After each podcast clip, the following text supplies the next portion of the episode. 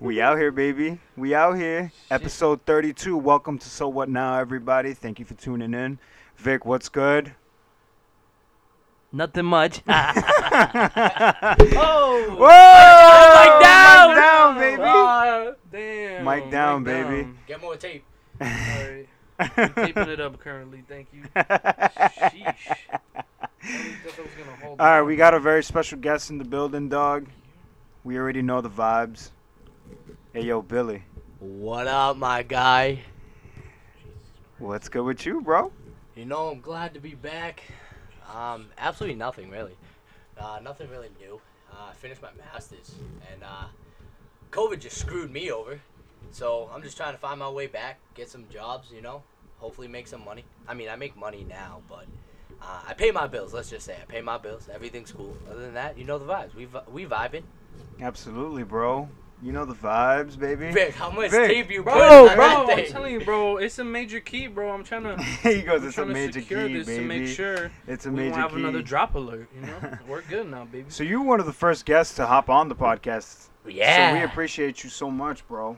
That was hopping crazy, back man. on, bro. We, on, we were on that phone alert. We were on that, that phone yo, wave. I'll never forget that time. I ain't gonna lie. I was in the car, um, at my apartment building in Boston, and god damn, I was, I was sitting there. I ain't gonna lie. I was just drinking or chilling in my car, um, and I had my phone right on my live speaker phone, and it was honestly it was a great experience because as we talked, we got some deep conversations from that comment that yes, that episode, right, and uh.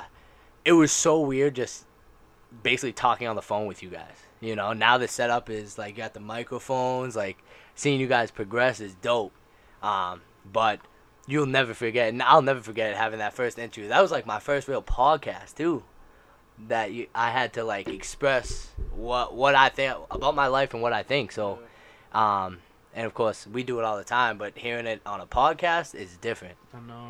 You put it on the car. When that mic is in front of you, phone. It's a little yeah. different now, baby. Yo, people say I look like Mac Miller, but then now I feel like it over here. Don't worry, I ain't spitting bars.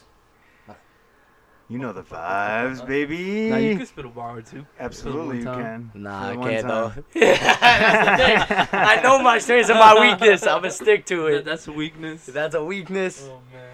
You know, I haven't got that skill yet out of COVID yet, so quarantine, definitely, I haven't learned how to rap yet. How has your life been so far, like post-quarantine? Well, we're still kind of in it, you know what I mean? Kind of uh, on a light standard here in Massachusetts, but what?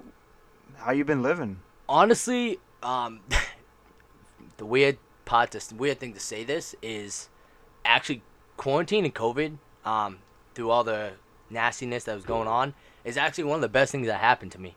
Uh, I was traveling down to Boston seven days a week. Um, as you know, Vega, we were we were doing we were grinding out our masters at late at night. And uh, when I was doing my G A at B C, absolutely loved it. Uh, doing strength conditioning over there. But when you wake up at four o'clock every day, um, and you're up until eleven o'clock, eleven thirty at night, and you run on four hours of sleep, um, I put thirty thousand miles on my car in one year. Um, and that's double of what people usually do when you buy a new car, right? So it takes a lot um, on your mental health, but you have to fight through it. So when COVID really happened, uh, I got to reel back, and I didn't get to wake up at four o'clock every day. Um, I actually got to work, so I made some money. And during COVID, I was working at the Zamboni uh, rink at UMass Boston. I was working at the ice rink, so as well as working for my father. So that was good money to keep me afloat with my bills I had to pay. Um, you know, I got to keep Monica sexy, my Malibu over there. But no, it was uh, it was it was actually a blessing in disguise because I got to get ahead of my fi- uh, my financials. Uh, I got to finish my degree, even though it was Zoom University. It was weird, but um, I got to get my foot settled where I was at a good kind of stable. Um, mental state and financial state uh, where I could pay all my bills and still live comfortably. So academically wise, did you have like any fallback? Because I know like did the season get cut short or anything for you? For um, example, or were you already kind of done with So with like with person? B C? Yeah, with B C. So actually no. We were when we got cut in what was it, March? That's yep. when quarantine started happening. March. Yeah, March, yep. right? Um, I actually had two two more months of programming for um, my fencing and skiing team that I programmed for. I actually wrote their summer packets. Um, we were starting to write their summer packets, and then COVID started, so we still had to work on them at home and send them to the strength coach, but we also had to add in the body weight exercises that we had to uh, deal with because of no one could go to the gym. So we had to uh, body weight workouts at home, what do athletes have, um, as well as programming a twelve-week program for when they can go to a gym. Because when this all started to reopen, right, COVID started, some people had gyms um, and some people couldn't. Like, you had people in New York, New Jersey who couldn't even leave their house still, but you had people in Florida, California that can go to a full-time gym. So you had to weigh out um, a lot of that when you program, and it's the hardest thing to do. Uh, but I had about two months left. School, I ain't gonna lie, I hated it. I hated it. Um, it was a grind to go in class, but as soon as we went to online, it was a wrap. You know, no one paid attention, you know. Mm-hmm. We were in class together. No one paid attention. Everyone had their mics off, their their video off, unless the teacher said. Um, and you were just doing whatever you want. You were just doing to pass by. Right? We joked about it, saying we got our masters. Mic down, mic down. That's number two. Third time's a teddy bear. Yo, angle it a little more towards like down, and then you should be straight. Though. You know what I mean? Here, I'll put it a little closer to the wire. You should be straight, yeah. Why? Oh, because it's broke. Oh, oh, we found the reason why. We found the reason why. Yeah. I'm going to hold no, it. No, bro, no, don't hold it. It broke. We got you. We got no, you. Go don't hold it, it bro. Nah, don't hold like, it. I know it literally broke. I know it broke, but like. I can't put it back. It's, it's, it's. We got another stand. We got a whole box. I got to retape that one. All right, we'll hold it for you, bro. Don't worry about it. Yo, see, baby. We on the fly, so bro. Good, bro. There's no way we're, we're cutting this out, bro. This is this is like yeah, just keep talking. This is this is this, is, this is the vibes right here. This is the vibes this right here. This is the we most uncut, go. unedited podcast, podcast you can ever get. Exactly. Right there. Episode thirty-two. thirty-two for the for the for the people. thirty-two is the definition of twenty twenty. So, man. As you were just saying that about schooling, yeah, bro, I mean, just us going through the master's program together, even though we were at different routes, it was truly something that, you know, it it was like a flex at the end, you know, realizing you had your master's, you know what I mean? Oh, like, definitely. Where I tell a lot of people is, like, don't let anybody tell you otherwise of how much money you spend on school, man. Education is education. If you want to go for it, just truly go for it. And another piece of education that I wanted to touch upon is, um, does it bother you a lot, just you as a strength coach or going to become a strength coach eventually, post this corona stuff, and when gyms actually open back up and schools reopen? Do you believe that, like, you going to a gym now and you seeing other people just, like, messing up in their exercise, bad form, just, like, doing whatever they want, does that, like... put like a like a like a chip, not really a chip on your shoulder, it's more or less like a thing in the back of your mind, like, I want to go and help that dude out because this is what I do for a living and this is what I'm passionate about? Oh, one hundred percent. I was actually talking to uh one of my buddies the other day, and um I was really questioning, I ain't gonna lie, during the masters, and uh when I was doing driving to B C and doing my masters, um where it was like, is this really worth it? You know, everyone goes through that mental state, you go through that rocky road, and so I was, I was really questioning it. Um, so when COVID happened, I st- I had to step away from actually physically coaching. Um, now when I go back to the gym uh, over here at Choice Fitness, I train one of my friends, and it makes it it makes me miss coaching. Um, we're just training because she wants to. She wants. She has goals that she wants to work on. You know, um, and I'm helping her to it. And that's like kind of like my first personal client, you know. Yeah. I always deal with athletes, but I, I never deal with like the general population. So getting back to the gym and, and seeing everyone working out, again, I'm not going to say my two cents because okay. that is not my place. Mm-hmm. But if I think someone is really, really going to injure themselves, then yes, I'm going to say something. Uh, especially I see a lot of the generation, younger generation of high schoolers. I love that they're in the gym. But a lot of them will lift foolishly. Um, and I wouldn't say I'm not downing all the, the, the meathead guys in the gym, but a lot of the high schoolers look up to them because they're big, they're strong. And if you look at me, anyone that knows me, I'm a strength coach. Am I good? Hello? Are we back? Am I back? You are indeed back, okay. Bro. Yes. I verify. Okay. Okay, we're good. But so, um, if you look at me, I'm not what people think would be a strength coach. I don't fit that body. I'm a small. I'm a small skinny, skinny kid that's muscular, but I have the science behind what I do. Do you believe there's a stereotype to that? Well, damn, on how a strength coach should look like? There is, and I don't believe it. You know, mm-hmm. There is a stereotype. There will be. You have the typical football strength coaches that are the big guys, the yellers, you know. But you also have what we call the Olympic sports, which is usually everything but football. Um, they, some of those strength coaches can be big guys. Some of those can be small guys, you know. But it's all comes down to being a personal person. Yeah. Can you coach an athlete? Yeah. I don't care what your program looks like, right? As long as, one, the two biggest things we have in the field, improve athletic performance and reduce risk of injury. I don't care as long as you're producing those two things. If your program could be all over the place, okay, that's fine. You know, well, we can rein it in a little bit. Um, but if it's working, if it ain't broke, don't fix it. That's what I come. That's what I think about, you know. So being coming down to being just a personal person when you coach, um, that's what I take pride in. When I coach, I, I I don't throw weight around. I I'm not the guy that throws up a four hundred back squat, a, a three fifteen bench. No, but guess what? I can have an athlete come into the gym and actually like working out and being able to leave with a smile on their face because they work they worked harder than they thought they would.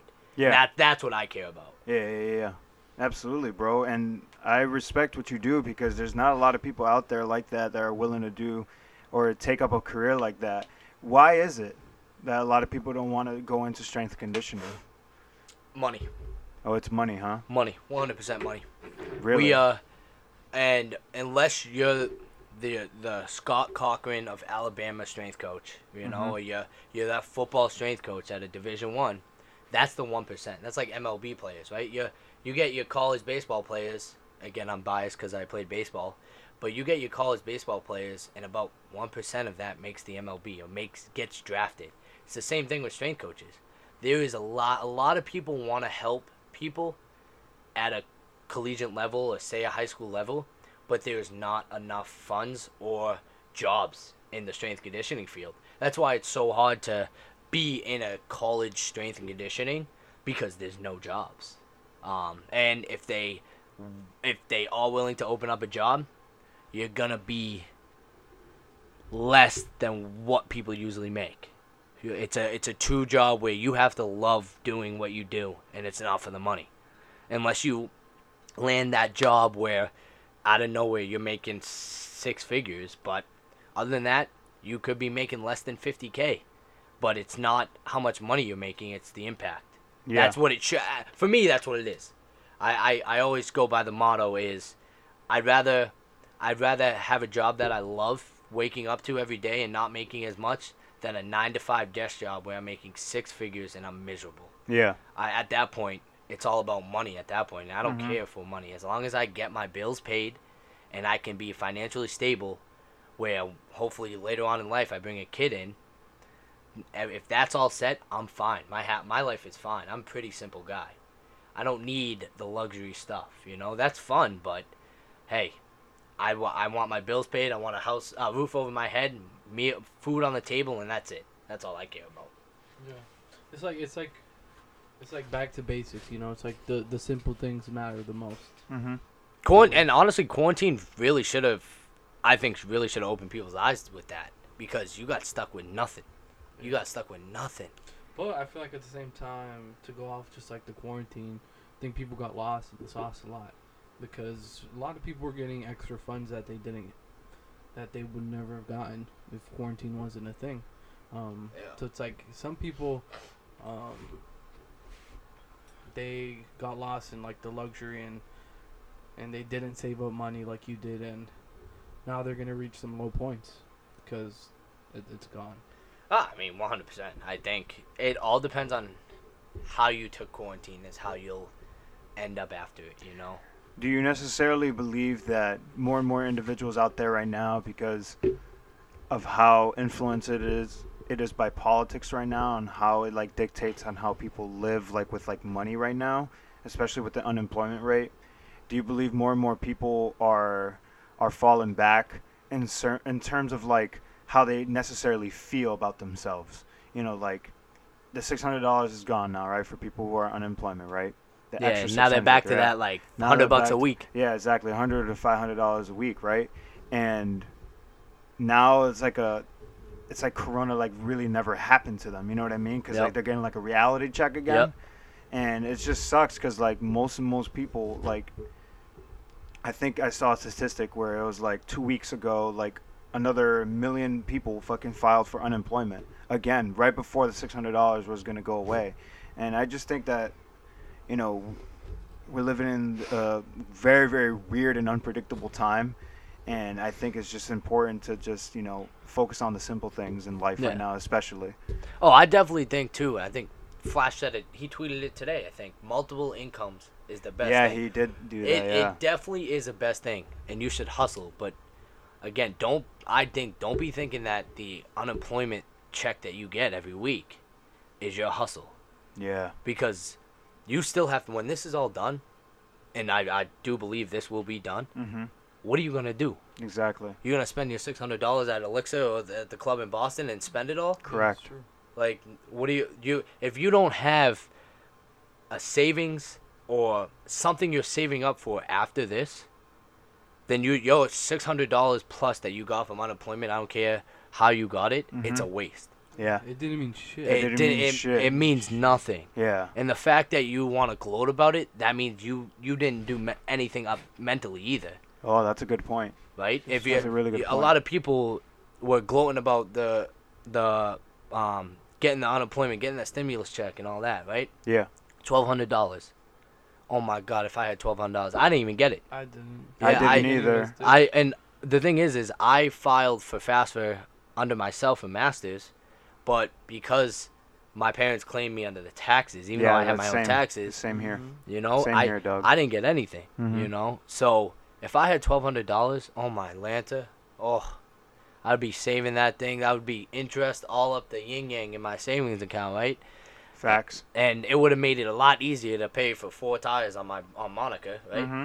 But I I was able to pay for that and still save, you know. So that twelve hundred dollars, people don't realize that. They, how many of you guys saw as soon as that stimulus check or that unemployment hit, how much are those tequila bottles that uh, yeah. Don Julio the nineteen forty two popped out, oh my right? God. Yeah. They all sold out, man. All, all sold, sold out. out, and it was and like everything just started sold, so, everything just started selling out too, like summer activities, right? Like people going on boats, boats were selling out because people had nothing to do, dude. No, and but like people say they had nothing to do, but there really is something to do that you can build upon yourself, like they're not creative like mentally, enough. Exactly. That's very unoriginal. Now, now I don't want to say having good things in life should be like frowned upon, right? Because for example, just a few weeks ago, we, we had a party, we we got two bottles of yeah, Azul. absolutely, got, of course, right? But there's a time for it, right? Exactly, yeah. and you know, we do it in are, moderation. We do it in moderation, you, and you aren't doing it every weekend. We're not, we're not doing it every weekend. There's people doing it every two, week. three times every, a week. Every single time that six hundo hits. Let's go get some nineteen forty-two. Yeah, no, and it's, it's ridiculous. Friday and Saturday. Friday and Saturday. You just wasted that six hundred in two days. Yeah. Facts. If you do the math, if you would have saved every single six hundred dollars, it would have been like over four grand. Yeah. If you filed from the beginning of this, yeah. If you filed from the be- beginning and saved. Yeah. I'm just like, man. And people just threw that out every, Facts. every week. No, and that's that's what I don't see. I don't understand is all these people, they they get all this and they just gloat the money. And I really lived my life, and you guys both know. Like they used to say in Fast and Furious, live your mi- you live your life a quarter mile at a time. Yeah, I truly believe when you're dead, what do you have, right? Your funds and everything are gone. So that money you get, yeah, you can flaunt it, right?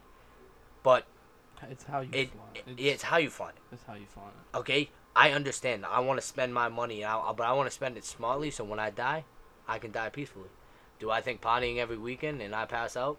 I'm not going to die happy, you know? That's right. I, I'd rather die happy right here talking about stuff to help people mm-hmm. than partying my life away on a weekend and yeah. waking up hungover as hell. Yeah, or a weekday. Oh, a weekday, you exactly. know? And don't get me wrong. I'm Irish. I love my fun. Yeah. You both know that, right? Yeah, for sure. But when I have to get my head to it, I, I got to work. I got to grind. Mm-hmm. But guess what? The harder I grind, the sweeter the play is. Yeah. And that's what that's what I look forward on my twelve-hour work shifts. Mm-hmm. That's what it comes down to. Yeah.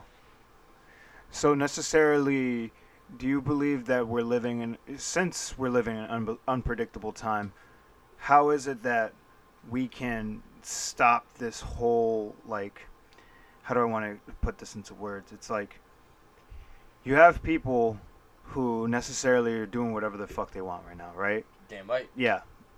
And especially, like, everyone wants to do something because we've been locked down for so long, right? When does it come to a point in time where you believe that too much is enough? Too much of what?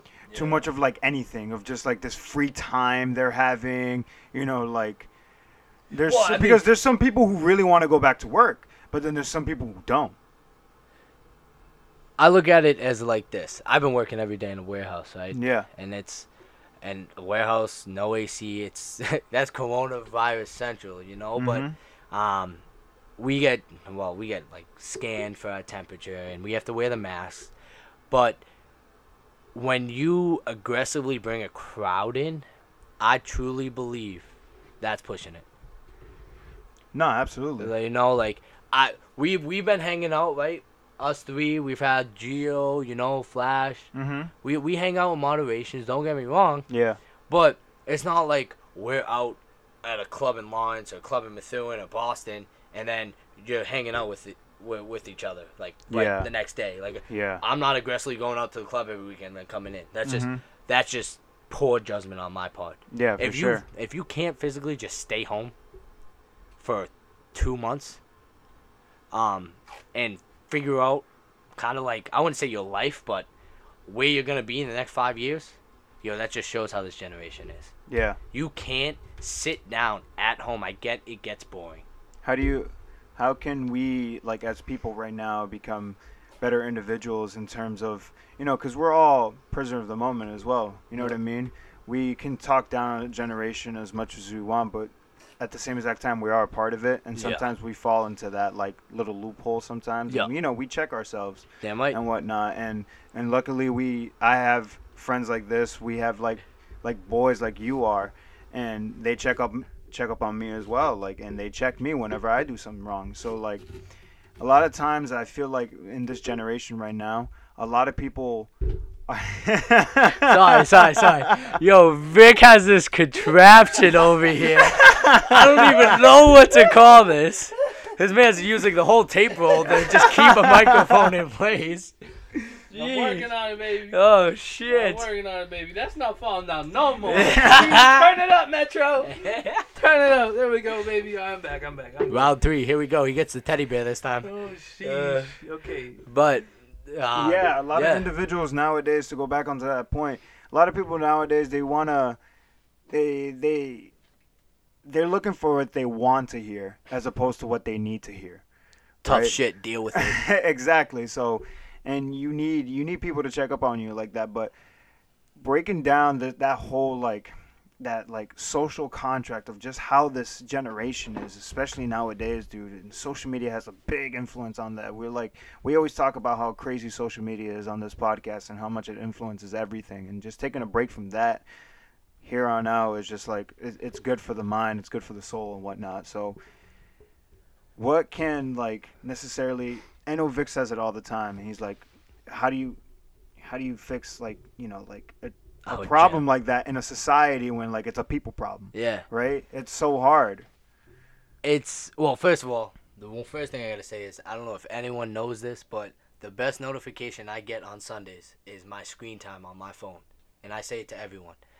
And when that goes down even more from last week of my percentage, and it shows how much I'm spending my time on a day on my phone, and it keeps going down, the best thing for me, because that means I'm dis- disconnecting from the social media and looking at what's portrayed out there, and I'm just focusing on me.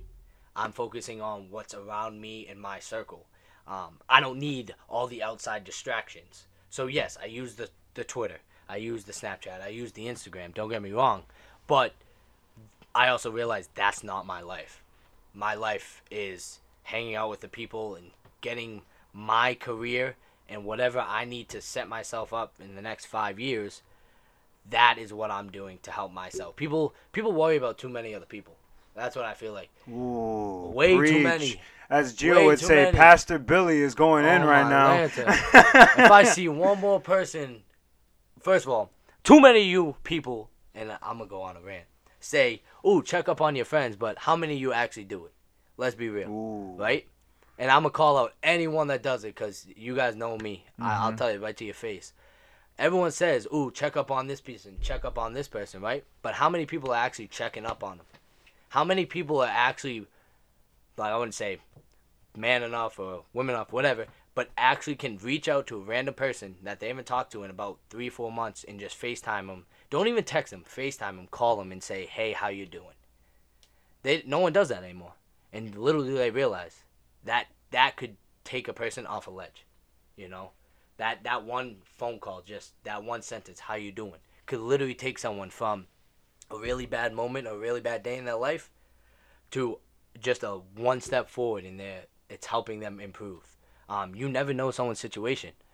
So I can tell you right now, and I got my core group that checks up on me, and that's why I, I mess with my core group, right? But all these other people, I have a lot of acquaintances. I'm a very outgoing person, but they're not my friends.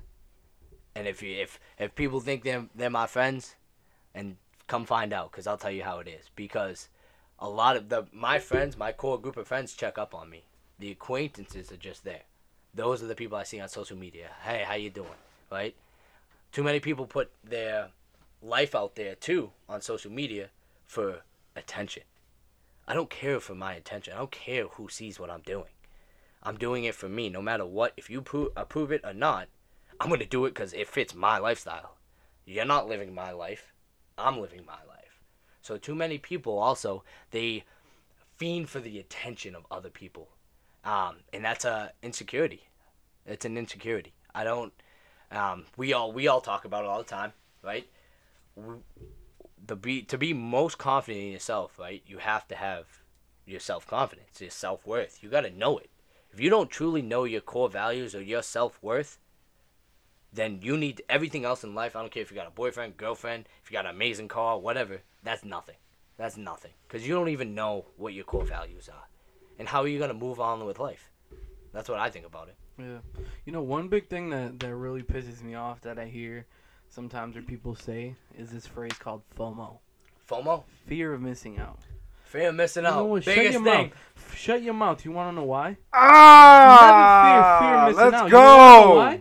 Go do it yourself, stupid. Ooh. Go I, do it yourself. I got a question. What, what are you gonna? What are you gonna? What are you fearing about? Right? What the are attention. You fearing about? The attention. The attention, right?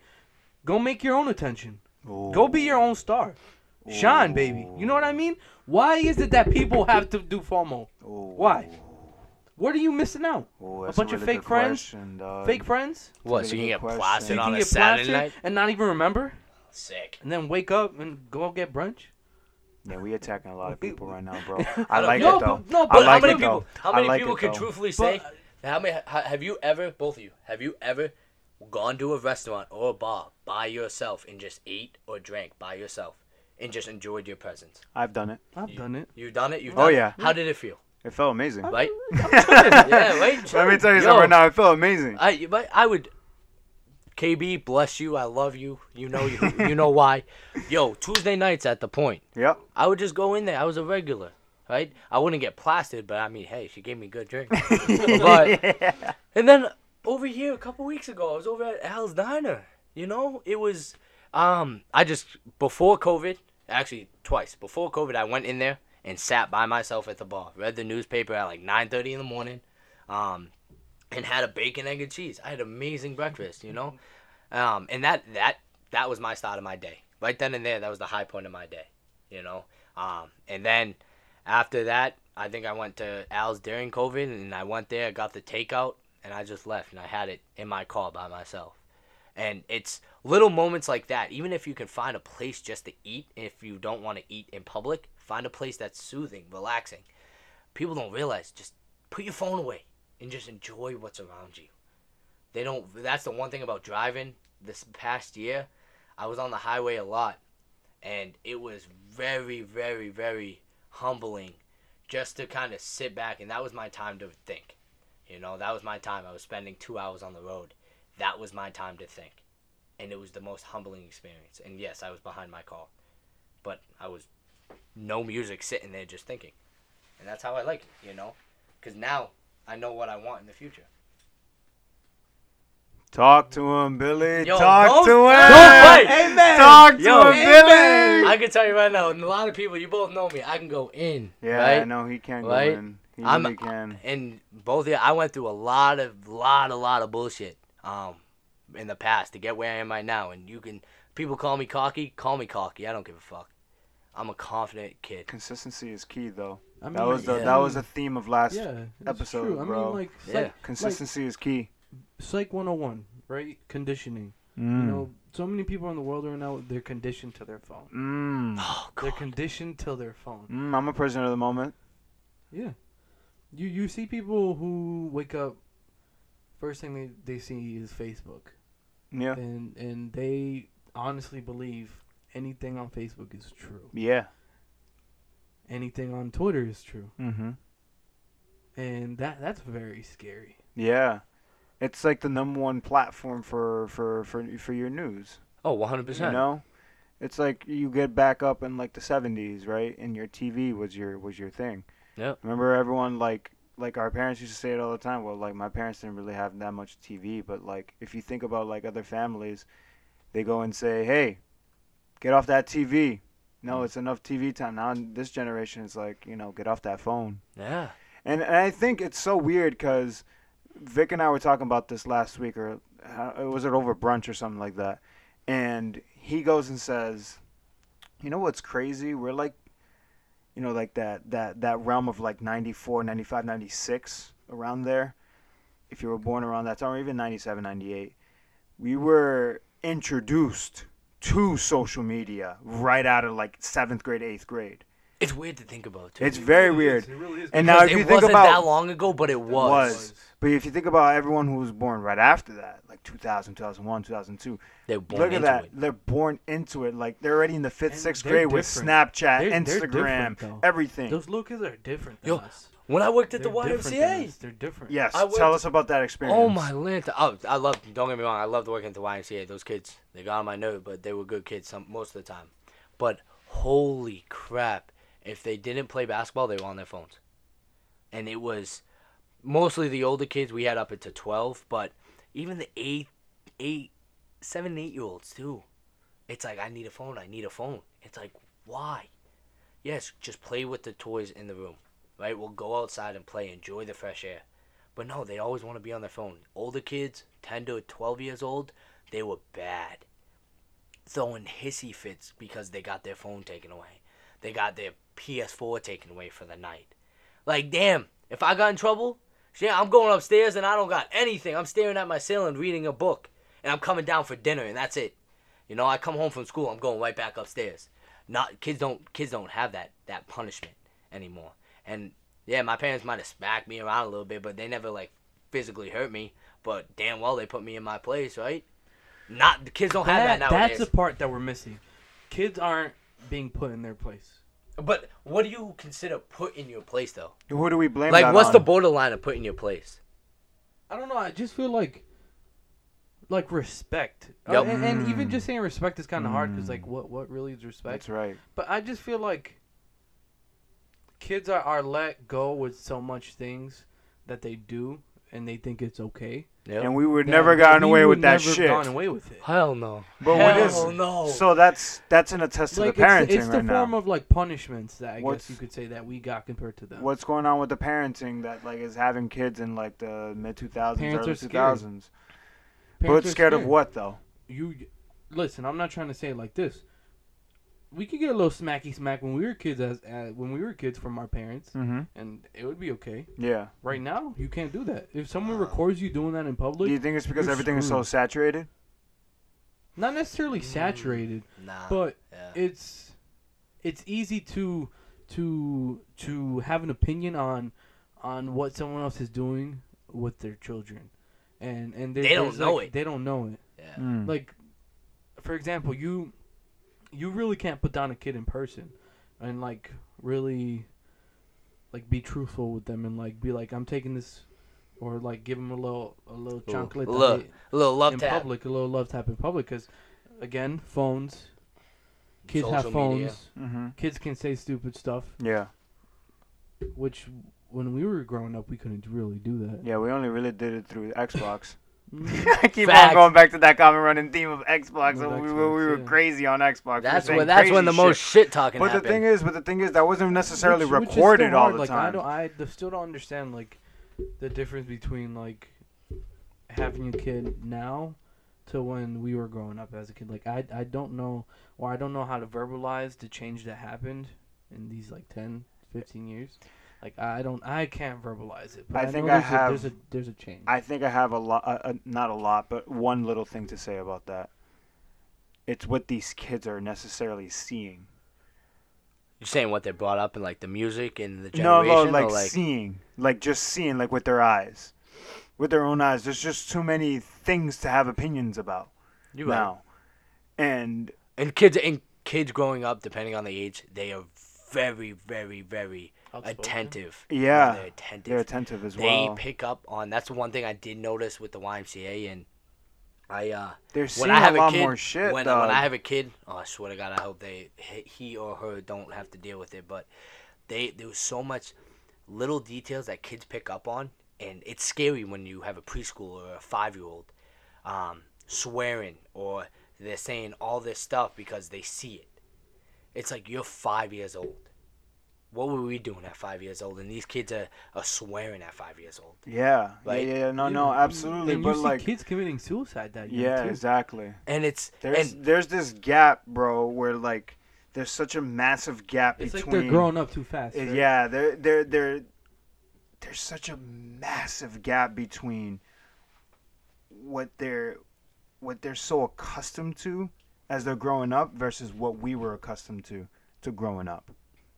Yeah, it's they it's have so much. It's getting soft. Vega, they have that. They have that, so much Vega, accessibility to anything. I still can't understand. Do you think it's that. technology? What is it? What do you like? What? It's not necessarily technology. It's the way, it just everyone just acts nowadays. No, I I understand what you mean, and it it's it's, it's so hard, hard to put it into words. It's hard to put it into words because it's not just because of technology, and I could say that every episode, but like it's a major factor of technology. You know what I mean? But if you really think about it, I think if you br- brought up a graph between, you know, the way kids feel nowadays versus how we felt growing up, you would see a very big discrepancy in something. I don't know what that oh, something would be. Oh, they took a survey, one hundred percent. You know what I mean? It's skewed. It's very skewed towards a certain aspect. I don't know what it is. I don't want to go out on a limb with I'm that. I'm going to say this but generation is just soft. I know That's, Vic says that a lot. I don't want to say, is that a dangerous Vic, thing to say, though? It is a dangerous thing it, to say. It, it is. It is, because they're going to be like, so what's soft then? Yeah. You know what I mean? But, like, yeah, when it's I, true, though. It's like, true, though. When I, I was just, like, I was So, like, what what's the perfect, like, medium to that? Like, what, like, how can someone be well-rounded and not be soft, but still be a little hard? You know, I... I think everyone has, like, soft sides, don't get me wrong, but you need to, especially growing up, you need to be put in situations that challenge you. Yeah, make you uncomfortable. That make literally make that you uncomfortable. Make you because fear. Kids aren't, and again, this could come back to the parenting, where they don't throw them in the situation of, oh, you have to deal with it. Like, my parents, I loved it. My parents used to say, whatever you started, you have to finish a season, right? Mm-hmm. I played Papawana for one season, I think. I started it. Midway through, I didn't really like it. Little kid got wrecked around, you know. But I had to finish that season. Yeah. I had to finish. I can't. My dad was like, don't be a quitter, you yeah. know. And, of course, like, there's, there's some stuff, like, when I got into high school and stuff, yeah, I quit some, like, I quit baseball in college, mm-hmm. you know. But at that point, I didn't dwell over it. I picked something else up, you know. I was able to face that adversity and overcome it. Yeah. I would learn that at a young age. I think that's the perfect word then. As you said, challenge, even better, adversity. adversity. You no one. You have to be able to overcome adversity from all angles. And yes. if you don't know how to, yeah. then you have to step back and realize that you don't know everything. So do you believe that these parents are having these kids nowadays? I can't, I, I'm broadly saying this, yeah. and this is like very bad for me to I say. Know, it's touchy. Have, it's like, have it's they, disclaimer, have they, we don't have mean they, anything. Have they not been through enough adversity? Damn. Well, wow, that is a tough. I, I can't. I can't answer because I don't because know. Because I'm broadly speaking. I'm broadly so yeah. speaking. I'm not speaking for every population. Yeah. Basically, basically saying like saying rural, urban, you know, countryside or anything like that. Like, I'm not even saying like the demographics. Saying they're getting I'm the just trophy. saying in general, just in general, and it's yes, yes. hard to, to to to leave off an opinion like that.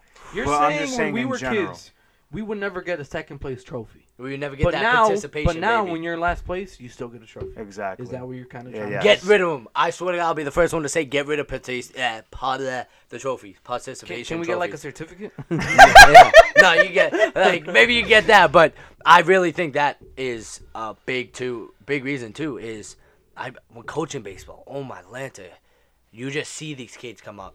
And if you – I really have to watch what I say around these kids. And if they knew – What what I was said in high school, I think they would cry, you know. Um, I actually had one of my one of my athletes that I coach on baseball. I told him how I played. I told him what I do, and I still play. I mean, I play with intensity, and he literally quote for quote said, "Oh, coach, you play with mer- no mercy. Like I can't do that." I was like, "I want to win. I want to win. What do you do want you me to?" Do you think more people are just not competitive? They just they two non-negotiables that I was. told in college by my baseball coach, right? And I still say it to this day. Shout out to Coach Eigenbrode. You need to bring two non-negotiables to life, energy and effort. If you can't bring any of those, you ain't going to be successful, right? So if no matter how you attack the day and how good your energy is, you're going to have a successful day, you know? But if, if you're not giving it all, if you can't walk away from something and say, nah, I didn't give it all. I didn't give it all my effort. I didn't give it all my energy. Then you're missing that one percent. You can't be like that one percent is could get you over that line. Yeah. You know, not and not a lot of people bring energy and effort to every day. They don't wake up saying, "I want to attack this day." They wake up and say, "Wow, it's Monday. This sucks." Do you, you know, think also kids are too enclosed because of more access to video games and social media? I think that and bullying. I think. I okay. Think, Thank I, you. I just want to yeah. talk about bullying. Okay. Okay. Hands. If you bully. Get out of my face. Yeah, for sure. You are not in my life. And then you'll get your karma. Because that's, I truly believe that's a big part of it. Yeah. Big part of it. So many people, and this is where it comes back to the attention, right? Yeah, yeah, yeah. Especially, you got the TikTok, you got the Snapchat.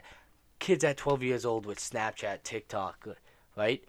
They're looking for that attention. Attention and the also, likes. And also they just want to feel loved. Exactly. Exactly. And it's sad to say mm-hmm. they want to feel loved, but they don't know how to express it. And remember, we said this in episode thirty-one, number thirty-one. You can't love something or love like the likes, love the attention, love social media until you love yourself. Hell no. You yes, can't. sir. So then there's like this bad yes, loop. Sir. There's this bad loop where they hate themselves, but they but they like the attention, yeah. but they're never really loving themselves.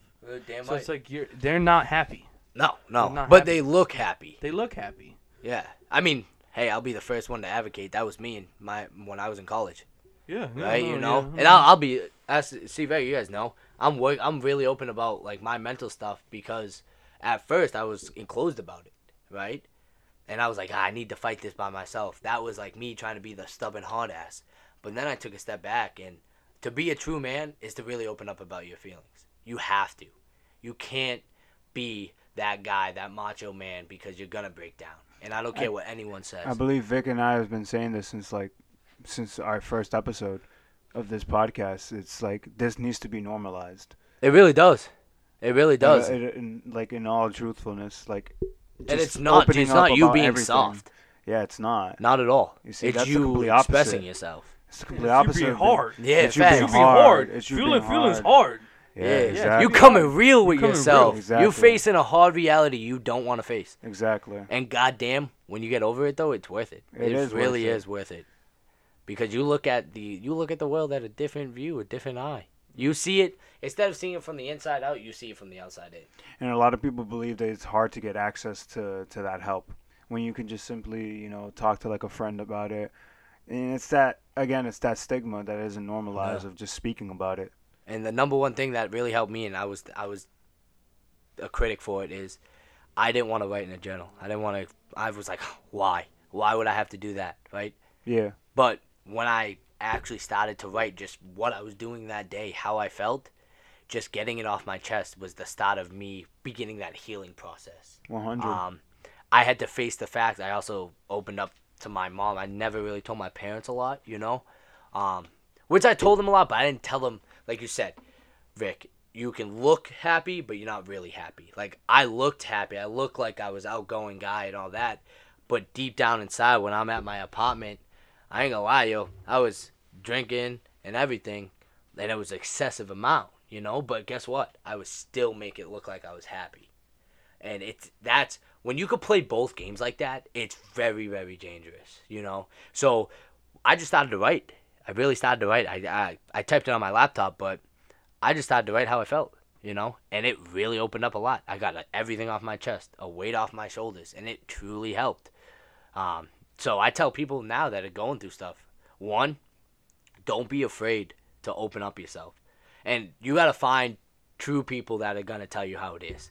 Because you can't find people that will say, like, oh, it's okay, like, I'll be here. Like, no, you got to find people that literally tell you to your face, like, you either, I'll be here for you, but you're going to hear the truth, or you need, this is way past me, so you need to go see someone else. If they can't hear that truth, if they want to fight that truth, then don't, to me, I'm not giving my wasted breath anymore. They're not ready yet. They're not ready. Exactly. They're not ready. So why would I waste my time and energy if they're, if they're not even going to reciprocate? Just go do your, if you want to live it, you'll come around and realize I was right, but you got to face that yourself. No, I can't fight your battles. That's scary, though, because there could be a chance that they're never going to exactly never gonna figure it out. And I always have when I... And there's some regret to that. Exactly. And when I am... Tr- brutally honest with someone, I have that doubt in my mind because you don't, like, I'm brutally honest with them, but it's always like, how could this turn out? You know, I want it to turn good, but a flip of a switch, it could turn bad. You know, so you got to be careful what you say, of course. You got to read the vibes. That's why you never do this stuff over texting. You should always do this over in face-to-face because your emotional, ex- um, your facial expressions, your emotions you see can dictate how what you're gonna say next. Um, all all my conversations I have of mental stuff with friends of mine, or even people that I don't even know that just unbiased opinion, and they know I will give it to them because of what they've heard. You have to. I always say we're not having this over text. We're gonna sit down face to face, and I know that's gonna be hard, and you might break down and cry, but you need that. And no one wants to do that. No one wants to break down and cry. Why would you? You know, but it that's what you need to start the healing process. Half the time just crying, and yes, I will admit, hands down, I've cried multiple times, especially with everything I went through, you know. You got to go through every emotion to get where you got to go.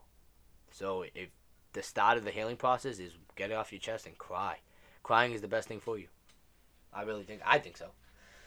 Well, how about you guys? No, I think so. Have you ever cried? Like, I truthfully, so, have man. you cried? Listen, if, if, a lot my, of boy, times, if my boy bro. Patty G... Pat Griffin would be here and listen, man. The last day, my senior year, yo, I cried, man, a lot, dude, that yeah. night. Now, I was under some substances, you know. I'm not gonna lie. yeah, but, I mean, man, hey, that's, I, what I, I still, that's what it starts, you I know? Still, yeah. I still felt that, man.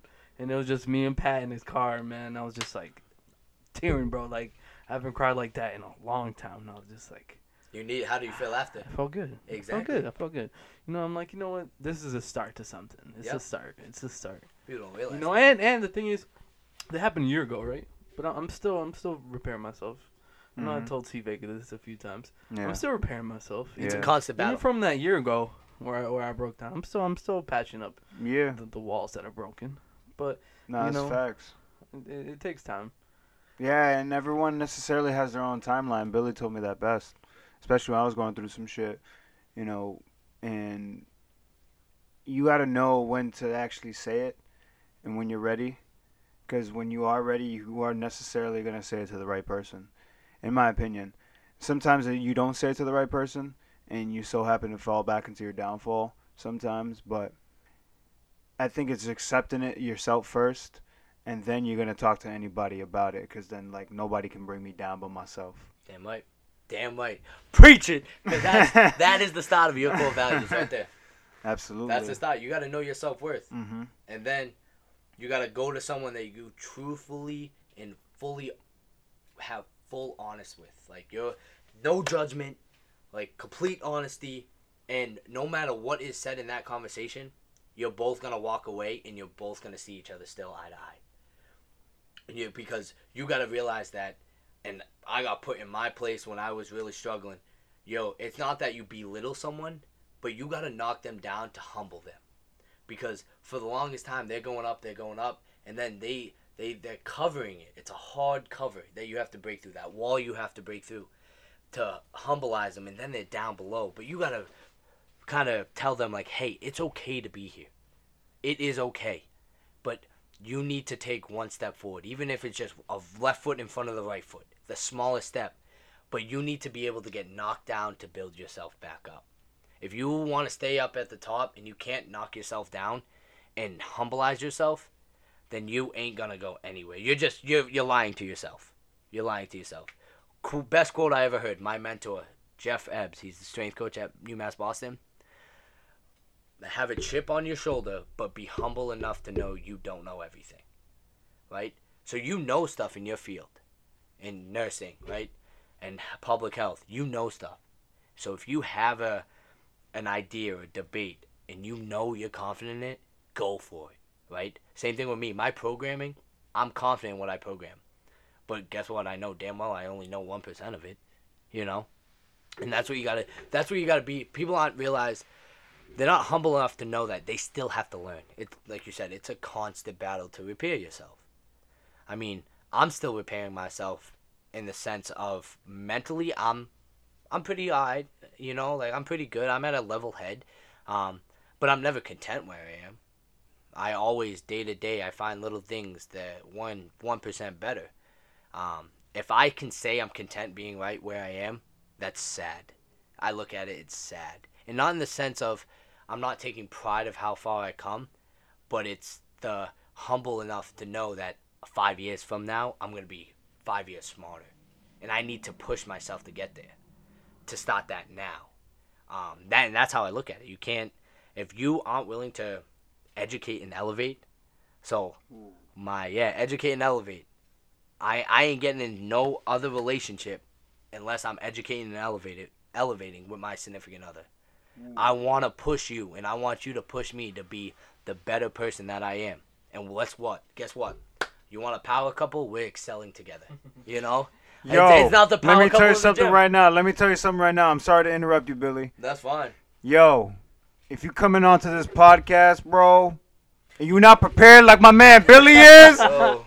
And this is who the, are you? The best thing who is who are you? Nah, I'm fucking with you, nah. man. I'm fucking but with you. But for real, though, we don't want you. Yeah, we, you better be telling people off like I am because I got no no hold back, baby. But nah, people need to hear this truth. People nah, need to. This is two true, people, man. Too many people are scared to make that leap.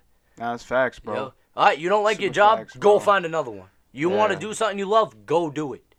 You're young, right? You're young. We're at a perfect age right now. I tell people I'm being selfish. Yeah. And in the sense yeah. of not not. You said the, that last week, Mosa, right? Mosa yo, did say I'm that. Being yeah, selfish, yeah, right? Yeah, yeah. Mosa, I love that podcast, by the way. Yo, I gotta, I, I'm gonna give him a shout out. That was good. He's too dangerous. Yeah. Someone. Oh, I need to meet him because yo, we'll we'll vibe. Yeah, I know he's a vibe, bro. But, he's a vibe. He's real cool yo, people. people. Shout out Mosa, dog. Heartbreak Mosa. Heartbreak Mosa, follow him. And guess what? His song will heartbreak you. Bro. He go hard, bro. He go hard. Uh, but nah, people, people. Oh my god, I. People aren't afraid to make that leap. You know, if you love something, do it. Find some ways to learn about it. If you don't, then don't do it. It's that simple. People complicate too much stuff. But guess what? If there's a five a five foot jump between A to B, make that five foot jump. I don't care how. Just like Mooney, just like Mooney said about the uh, on the podcast last week, bro. He literally said, if you want to do something right now and you want to start a podcast and you have five hundred dollars in your bank account, use your five hundred dollars, bro. Yeah, and yeah. You want to go do it? Go do it. There's nothing stopping you but yourself. All I gotta say is I'm not saying it because I might get kicked out of my house, you know. But like, I got a I got a little surprise coming up in the sense of like I'm saving up to be selfish for myself. Yes, sir. You know, I I, I got a little surprise I'm saving up for. Yeah. Like a little tease, but guess what? Yeah. I'm working hard for that. Mm-hmm. You know, I'm making that leap, and I I've I've been telling people what what my little surprise is, and I get my backlash, and you know, and I understand, and I and I tell them I, I understand. But guess what? My next words right to them, dead in their face, is I'm doing it for me. To be honest, we get backlash on this podcast all the time. We try to get guests on. We get left on red. We do this, this, and that, that, that and this, bro. Stay we don't back. Care. Stay back. Sit your butt care, down bro. And listen. We don't care, bro. Because We're I, just doing it for us. No, and we're doing it for the people who want to empower others. And that's what it is. That's what it comes down to. I, I, I like... What I like about this podcast and another one, um, I don't know if you guys actually, not a lot of people know about it, but you guys know Mike Studd? Yeah, yeah, I know Mike. Yo, yeah, yeah, got, yeah. You know he, he got a podcast. This shit is nice, right? Yo, it's called like um, what it's like you never know or something like that, and he just same thing. He brings people on, you know, and one of the podcasts, episode three of like his last year's, it says what it's meant to be alive. That was literally it's kind of like a self help. What it what it's meant to be alive. And it's the same thing. But people aren't ready to hear that. So guess what? They ain't going to sit through an hour of deep conversation because they're not ready to hear that deep conversation. Let's talk to him, bro. Talk to him. That's what it comes down to. It's really it's really what it comes down to. And speaking of that, bro, if like, you know, educating and elevating and what like, you know, like trying to learn something new, bro. Bro, what do you think about this whole fucking new voting by mail shit? Hey. That's that's old news, Vega. What do you think that's about that? It's been like that? that for years. People I just know. Think, people just I know, think but that's new. What I'm saying. A lot of people they're, didn't they're know about that. More. A lot they're of people didn't know more, about but that. That's been here for a years. lot of people didn't even know about that, though. You they see what I mean, know. though? So what do you think about like people like not even like realizing that this wasn't even a thing, and now they're actually quote unquote trying it?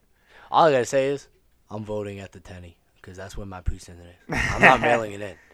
Yeah, me neither. Because. My vote, my vote's my vote, you know? Yeah. And I ain't gonna lie. Who knows what's gonna happen with the mail?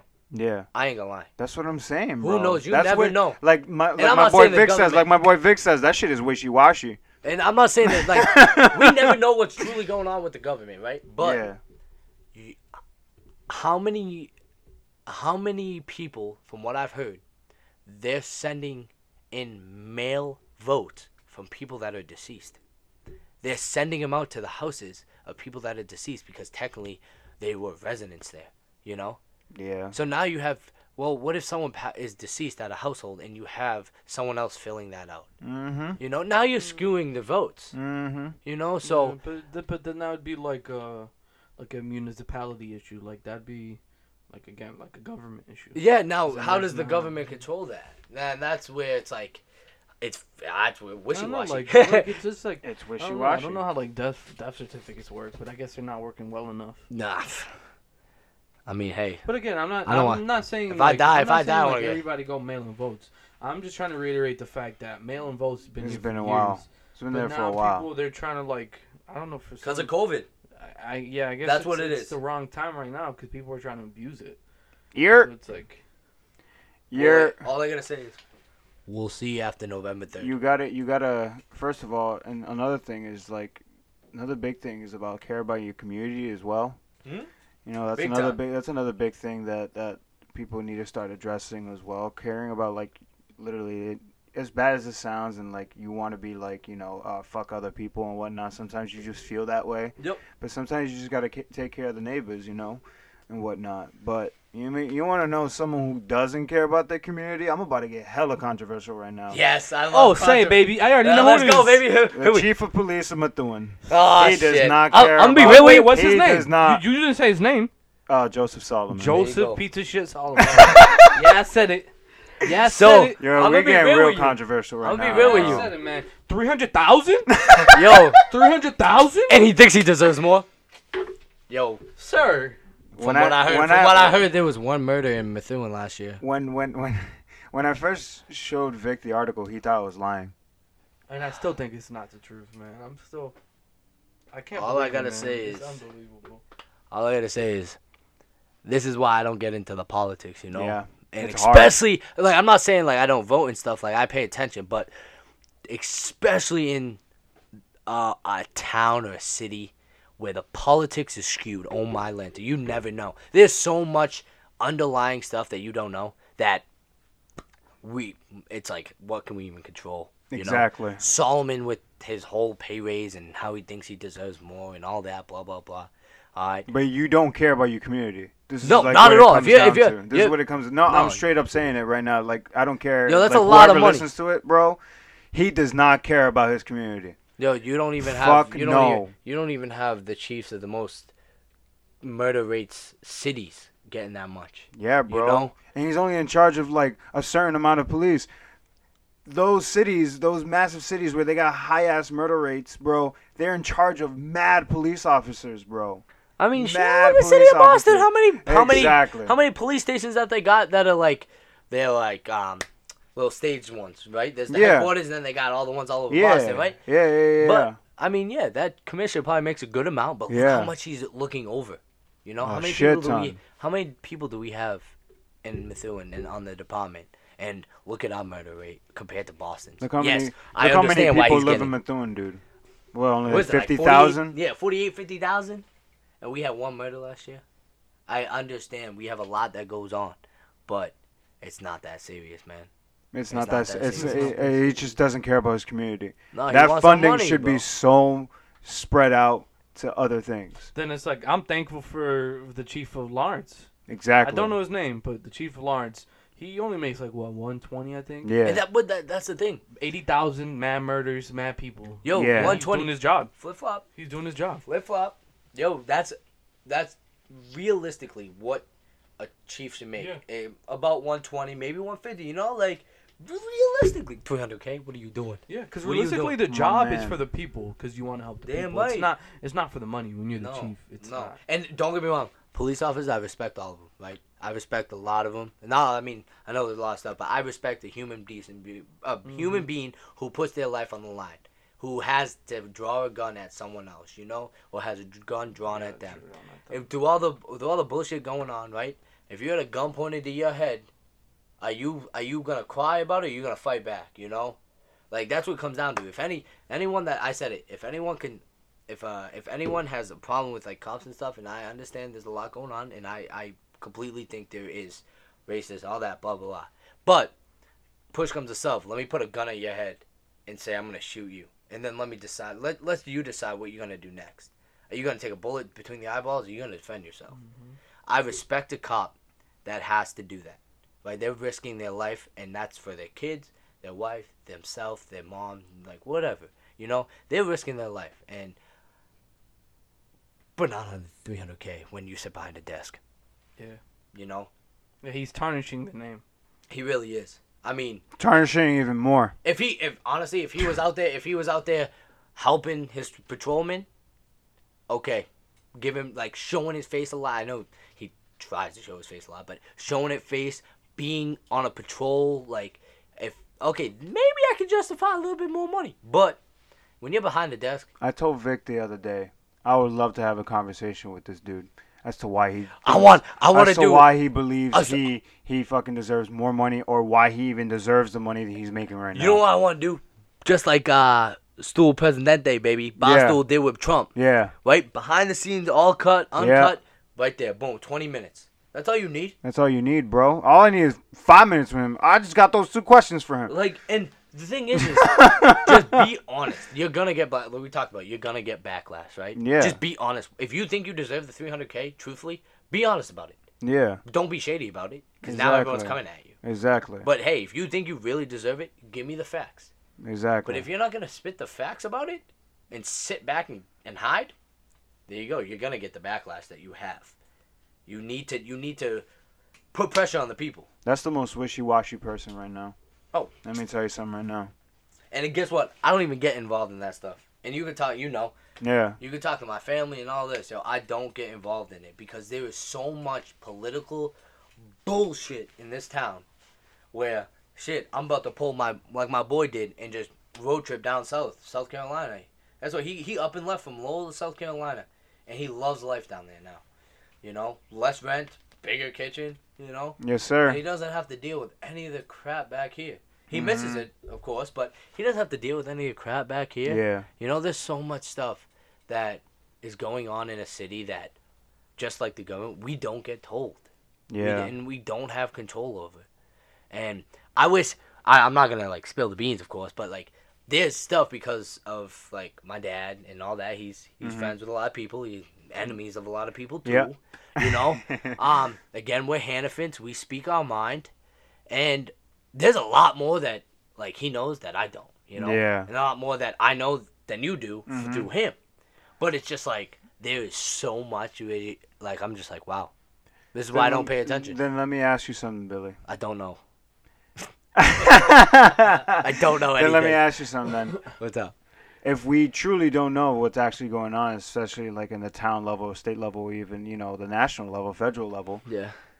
Then how can you prove? And then how can you prove a conspiracy theory wrong? Then. Oh shit. Me and Vic were talking about that can the you? other day. You can. You can't. You can't, dude. Now those conspiracy theorists are looking like bosses, bro, right now. Yeah. In twenty twenty, every single one of them. You yeah, you right, you right. They all looking downhill. Ranging from U F Os back in the eighties when it first, like, you know, like got like popping. And now it's Wasn't like, U F Os like popping like two weeks ago too? Didn't they see one? Exactly, exactly. Didn't they see one? Somewhere? Yeah, I, I read that, right? No, yeah, no, I don't think it was two weeks ago. I, well, maybe it was, but you know when they the U S released that they're like, yeah, U F Os kind of real. Yeah, yeah, yeah. yeah. All right. Well, that just proved every conspiracy theory right, yeah, right? right? You know what I mean? Yeah. So like, how do you know if it's actually true or false? Witness it yourself. I honestly, I have no idea. That's it's right. So it's so it's. It's a hard question to answer. Yeah. Because how do you? How do you know what is right and what is wrong if you're not in it? That's right. That's why it's hard to, I wouldn't say it's hard to be a citizen, but it's hard to go about daily life when sometimes you don't know what's going on in, in the in the government and stuff. But isn't that know? scary? And that's why I focus on myself, brother. That's right. that's truthfully that's why I right. focus that's on true, myself. Bro. You know? That's true. It's because that's one thing. Government can take my taxes, right? But that's why it's hard to create change. It is. It is.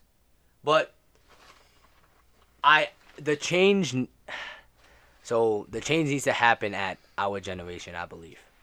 Or even and I wouldn't say yeah, I would say our generation. And it wouldn't be the sense of our generation or the sen- in the sense of we need to like fight and all this, right? But again, make that leap. If you think you're you're smart enough, you think you have the the backlash that you can fight just like uh, A O C is, mm-hmm. right? Go for it. Speak up, right? Because she is hands down my role model in all this, right? She she gives the people what they want, and she speaks her mind, and she rattles cages, and that's what people need. It's a new generation, you know. Get the old get the old system out. Get the old system out. Let's not. You want to make change? Get the old system out. I will hands down say that, but.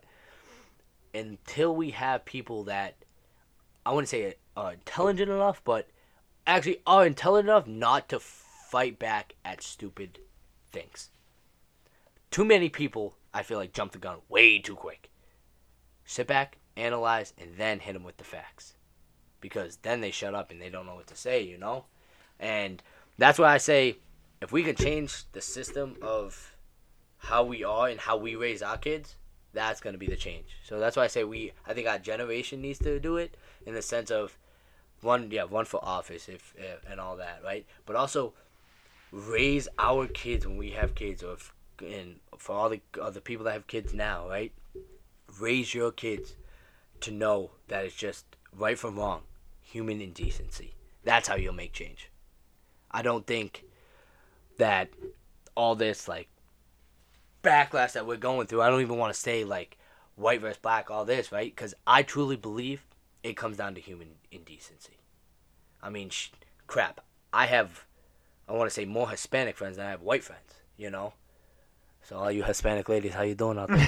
But nah. Once again, come prepared like my boy Billy did. But yo, I, I'm Irish, but don't worry, I'm low key Puerto Rican, you know. But you haven't seen them dance. Nah, you haven't seen the dance. Wait till the bachata comes out, it's over. Oh, but no, boy. really, it, it it really, I'm I I love the the diversity that I have in my friend group, you know, and the the even better thing the I love about it is that no matter if you're white, Black, Asian, Hispanic, whatever, yo, all my boys get along, you know. Mm-hmm. And we look at someone through their heart, you know. Mm-hmm. They don't. We don't look at a skin tone. We don't look at how they are like outside, right? We look at personality. We yeah. look at goals. We all have the right mindset, you know. That's the other thing. Don't be hanging out with fake people. Yeah, that's another thing. But do do you believe that if you grew up in a different demographic, you'd be any different? That's hard to say because, yeah, I think so. Opportun- well, I honestly... What you, well, yeah, what you, well, where I'm going with this is, like, I, I believe I everyone needs to experience culture. Damn right. Damn right. We, uh, we, let's just say, as a whole, in Massachusetts, in, I want to say New England, really? Yeah. Parts. Parts, parts of it. Parts of it. Depending on where you live, everyone has a privilege because you're so diverse mm-hmm. to be able to hang out with everyone, mm-hmm. right? Now, you go down south, there's, there's still parts of racism that are strong. So one of my buddies was saying, as a whole, what do you, what do you say? I think as a whole, we have declined a little bit with racism, but it's still an incline or something. But I wanted to turn around and say, well, you haven't left the the East Coast. Yes, we where you are might be in your eyes declining racism. The, the racism might be declining, but as a whole, how much has it really declined? You know, it might have dropped off a little bit, but in your area, there might be a lot less racism. But as a whole, did we really make that much of an impact? We don't know what's going on in Ohio. Mm-hmm. We don't know what's going on in West Virginia, in Texas, you know, and anywhere down south, elsewhere, out west. Anywhere but Mass, because unless you, ha- unless you left Methuen or Lawrence or Andover or Merrimack Valley, right, or say the state, you don't know you you haven't experienced it, so you can't you can't comment on it. But guess what? You might be diverse where you live. I know damn well I'm diverse where I live, right? But if I go down south, I know I'll be different because I grew up like that. But if I would live down south, it. It truthfully could be different, you know? But everyone grows up. That's where I think human indecency, just growing up, where where is going to be the biggest change. But and lack of ignorance. Oh, lack of ignorance. Too many of that. There's so much yeah, ignorance. Too much ignorance. Not yeah. lack of it. No, I'm there, saying I'm saying the way the way there the is way a I'm lack saying, of ignorance. Yes. No, no, no. I'm saying like the lack of ignorance. You know, that's what needs to be like. In like reversed, you know what I mean? Like no, facts. A lot of ignorance is so like high right now. Lack of ignorance is what's needs yeah. to be, you know, in check right now. Because the more ignorance we have right now, it don't. It's only gonna create more hate, damn right, and more fear into people's hearts, right? So a lot of people are not really experiencing that culture, nope. and they want to define their culture as the dominant culture, How which many is times? a problem. I have a question. How many times, I ask this to everyone, how many, both of you, how many times in a situation do you, do you justify yourself in that situation? Justify yourself in the situation of what? Anything. The, you, you define a situation and justify it in your case. I can tell you right now, you do it more than you realize. You want, I'll bring up the number one I'm, thing. I'm liking. Ready? Educate me. Yeah, educate excellence. me. Ready? Someone, I'll say, you get on, you get on an on ramp, right? Mm-hmm. You you yield, but someone still gets pissed. Or say you go a little bit too fast, right? Maybe you blow through the yield sign and they beep at you, mm-hmm. but you're gonna justify it in your case because you had enough room. You you knew you could sh- you had enough room to to shoot that gap, but that person justified it in their case of no, they didn't. You know, so little things that. That's the one thing I really I really realized about stuff is You're saying how people perceive things? Yeah, they always, if you really think about it, so, how many people justify situations in themselves, but they don't think of it on the other side? I think I got I think I got one. We'll go out to eat. No, this, I'm not saying this never happened. I'm just saying mm-hmm. in, in an example yep. to get us thinking. Yeah. You'd go out to eat. Your waitress is white. Mm-hmm. Maybe she gives you a weird look or something. She says something that's a little off. Oh, she's racist. She's you're justifying that. You're you justifying don't. You're assuming that. But maybe she's like, "Wow, why didn't this guy say hello when he came in?" Yeah. You're just you're right? justifying that upon your experiences. Yeah. See, now that trying to like think back and like when could I have done that? It's hard to to like pinpoint because it's one, so it's a, it happens every it's day. It's a subconscious thought. You don't realize in the moment that, hey. I justified, like, you could be completely wrong. I think wrong. It's because we're such prejudging humans. There's something wired in us that yeah. we just prejudge. It's not even, like, yeah. I don't even want to say it's racism. It's no, not racism. It's just it's judging in general. Prejudging, like, in general. Yeah. And that's another, like, another way I, like, I, part of my healing process was, like, stop justifying so much for yourself. Mm. And, like, it's a hard truth. It sounds like a, like, kind of like an asshole thing to say mm. to yourself, but, like, If if I'm talking to someone, if I'm, like, arguing with someone, mm-hmm. there is a point of why they're arguing back. Okay. Now, I need to know what that is, right? Mm. So let me drop my ego. Let me drop my pride. You know what you're doing right now, though, right? What? You're talking with the person, not at the person. So, hey, compromise. Mm-hmm. Do I? Do you always have to talk at a person or with a person? Well, this is what we do nowadays, this generation. We talk well, at them. Well, we're talking at them, yeah. Yeah, exactly. Why do you think relationships don't last? Mm. Why do you think I'm single? Shit. Come on yeah, now. I, to, I ain't. I, yeah, I'm not, I'm not dealing. I'm not going to front. I talk a lot at yeah, these right? females sometimes. I'm not going to lie. Uh, but again, it's a weakness you have. Yeah, it is a weakness. It's a weakness you have. Yo, the way Vic laughed right he there. He is a good guy. Don't get me wrong, guys. Vic, but. Vic, Vic. Oh, shit. Yeah. Vic, Vic. I'll be talking at these, at these females. He made his face. He had to be like, I'll put my foot down, huh? But no, really, like, nah, it I really is. It is. Me, it is a really bad. I'll admit it. It's, it's a really bad, bad weakness. It's, it's bad. Not even just with females. But I, I mean, it's just in general, like with, with sometimes with people, like I have like something like that I have to get off my chest. Like that's like yeah, like that I find like listen. An issue and a problem. You know what I mean? So I think that's that's something I always work on every day. You know what I mean? And I even do it, like, sometimes with my brothers. I'm like, yo, fuck you. Sometimes with my brothers or, like, you know, but it's not. It's all love at the end of the yeah, day, of course, right? That's all love, you know? So, like, but sometimes you really got to come back and far-fetched. And, and when your boys are straight-checking, you're like, Damn, bro, what the fuck that. you doing? What the fuck you doing right now? Don't fight that. Yeah, if your boys you know are checking mean? you, they're doing yeah. it. They're doing, doing it for, it for the right a reason. reason. Exactly. You don't ever fight that because... They, you're going to thank them in the end, you know? Yeah, and that, for sure. In that case, you're talking at them, right? Yeah. You have to talk. But you want to talk with them, but mm-hmm. they're fighting it to talk at them. Yeah. But again, you have to get that message. That's a, that's an occasion where you got to talk at uh-huh. someone. Give mm-hmm. them the brutally honest truth because, yo, that's your boy. Mm-hmm. And if and if you can't deal with it... Facts. Yo, you ain't my boy! nah, nah, nah. That's facts, dude. That's facts. So... I, mean, I still think... Going just back to what Billy said, I mean, I think it's pretty, I mean, again, you it's like you got to go everything both sides. No matter what. No matter what, which is hard. And even like, I'm bettering myself every day with that. At a that. point, like, you, you, can, to, you yeah. can be mad mm-hmm. and you now realize that, like, okay, wait, hold up. Let me analyze this and think about it from their point. Like, maybe I was going a little too fast off that off-ramp, you yep. know what I'm talking about, off that exit. Yeah. Maybe it was me. I'm sorry. Exactly. Yeah. yeah. And, and I mean, and the, and the decency, like you said, the human decency and realizing you messed up. Damn right. A lot of people nowadays just want to be right all the time. Hell no, that's why that's why that old guy over in uh, the intersection at four ninety-five, you asshole. You were wrong. Learn how to turn right in a left lane. How does that make sense? Then imagine though, like uh, in his per, in his perspective, he didn't even realize that happened. No, and you got so pissed. Yo, crazy. I was ready. Crazy. I, I embarrassed that dude too. Like, I'm sorry I embarrassed you, but don't don't call me an asshole when it's your fault. But no, I mean, that's what it is. You know, you know, I really, I rarely ever want to fight with someone, even though I, I like I wouldn't say fight. I would say an argument. Because guess what? Do you avoid them? No. I hit him head on, but I ain't I ain't screaming at each other. Hmm. Yo, we're going to sit down like normal adults. We're mature, and we're going to talk this shit out.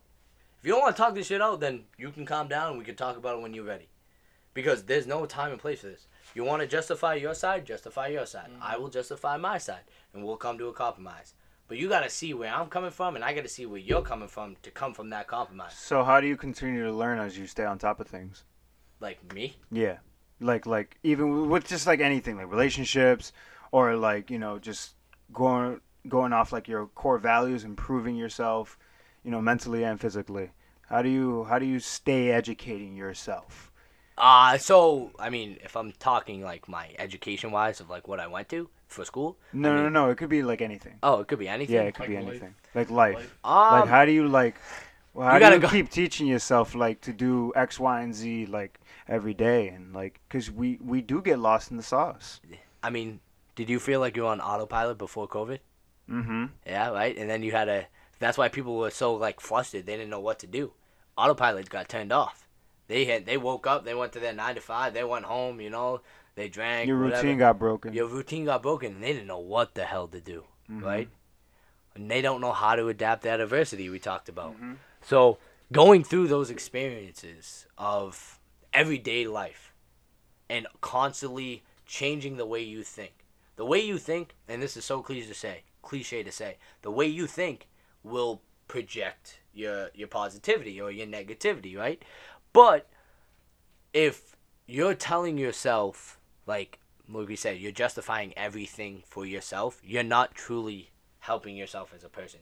You need to first sit back and realize where you're wrong and what your weaknesses are as a person, and then attack those.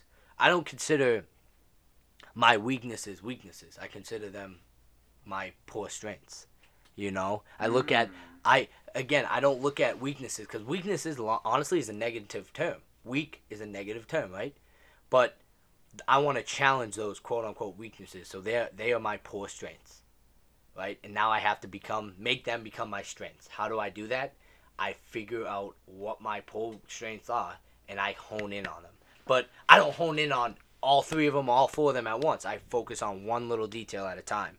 And like you said, it's a constant process to be a better version of yourself. You're going to hit so many life experiences that you have to figure out a way to get around it, and you could either become a new person from it or you learn something from it. You could completely change or just change your way of thought. You get what I mean? Absolutely. So you just saying that right now, what if a person came up to you and said, I need like advice on something that's one of your poor strengths? How do you how do you give them advice on that? From my experiences, I, I tell them, you gotta be straight up. Don't mm-hmm. sugarcoat it. Mm-hmm. Right? Be I would literally tell them straight up. This is one of my one of my poor strengths too, and this is what I'm doing to work on it. What are you doing? Mm-hmm. What do you have any ideas? And if they don't have ideas, well now you're feeding ideas off of them. You know, um, and actually I'll give you one of my poor strengths. It's funny. My uh, my one of my buddies, Dan, I did my master's with, he told me, and this is why you should have close friends who should tell you your weaknesses mm-hmm. um, or poor strengths. He was like, yeah, you have a tendency to talk a lot. one hundred percent I know I do. The hell? So what I'm doing is now when I say coaching-wise, I say it in one or two words. Um, I try not to tangent on about stuff, even though I do. Um, but that's how I'm working on my strength, my poor strengths, you know. Don't talk as much. Listen more, you know. And I'm a great, I, I truly think I'm a great listener. Um, but I also think I'm a great, I give good advice too, you know. So I have to find that inbound, that in between. And that's a poor strength I have because you both know I have an outgoing personality. Mm-hmm. Shit, this podcast is probably about two hours long now, you know. And I could talk all day, but I have to hone in on the on the facts. So be upfront and say, yeah, I'm working on that same thing, and you're not alone. But what are you doing to fix it? If you're not doing anything, well, guess what? Here's what I'm doing. Try these ideas mm. and see, and then check up on them in a couple weeks or so. You know, let them, and if they feel like they're struggling or you feel like they're struggling, all right, maybe let's see what you do if you do this. Give them another idea, you know. There's multi, it's like a math problem. How many how many solutions to a math problem to get one that one number, you know? There's multiple ways. It's the same thing in life. Yeah. I look at that, it's the same thing in life. It's a huge math problem because you never know what's going to come at you. And honestly, I really like that, you know, my core strength. Because it's like it, it doesn't have a necessarily like a negative connotation to it. Nope. Because it's actually positive. Nope. Because you're able to realize that, you know, for example, you said that you you talk too much. Was yeah. that it? Your yeah. Core, your core yeah. strength. Yeah. But it's like, at the same time, once you work on it, that's a very good strength. Because, you know, a lot of people aren't able to talk or be as as vocal as you are. Or so face-to-face like, conversation. Face-to-face, yeah. Face-to-face conversation. We're not talking about that because I'll go in on that. That's what our generation sucks at, too. I know. There's a lot. But still, I mean, if you want to work on yourself, think at think of it as something positive that you you just haven't met yet. No, and exactly. You want to work for. Yeah. That, but, that's that's a better way to look at it. And that's what people, people don't realize. It's that easy. It's that easy. Just how you think about it. My best friend in uh, college, right, Chantel Jordan, she physically told me that. You got to physically change the way you think. You got to be a savage. She helped me get out of my rut by literally toughing me up in that sense when I was going through my low stuff. I was with her every day, you know? You know what that is, though? You're turning a negative to a positive. Damn right. Damn right. And that's, and that's what she told me. She, I had to. And that she, and that's when I really started. It's just a different way of looking at it. Exactly. And sometimes, and she knew how we are, right? Mm-hmm. She could be that tough love on me, and she knows she'll get the message across. But you people think way too negatively on every situation, even justifying yourself. It's Ooh. negative, yeah. right? Yeah. It and could then be. You get locked down in like a bubble. Exactly. Of like, like there's no Bro, way to fix yeah. it. You know, I damn well you don't. That think... was me. But again, a couple like, months ago, that, but, I was stuck in that rut. I was but like, again, man. It's like that rut. It's kind of tough yeah. too, because you can have people who who like. have real issues, like mm. which like is physical, okay, like physical, like chemical issues yep. that that they don't understand why they feel like this. Um, so it's like that's even an added stressor. Yep. That that they have to try to deal with. Um, so it's like it makes it it makes it so much harder for for them to overcome. But once they do overcome, and they realize that once they have kind of like a set way of doing it, that yeah. they that they, they have somewhat achieve. control. Yeah, that they can somewhat have control over that. Yeah. That they can really achieve anything. And I, I want to add in, it is totally okay to be in a low point of your life and be locked in like your room. You, everyone has to go through that like, ugh phase basically. You gotta be. I agree, bro. Yo, you gotta be by yourself. Yo, put the phone down, get away from it, everyone. You know, really, that's when you really have to start of like, okay.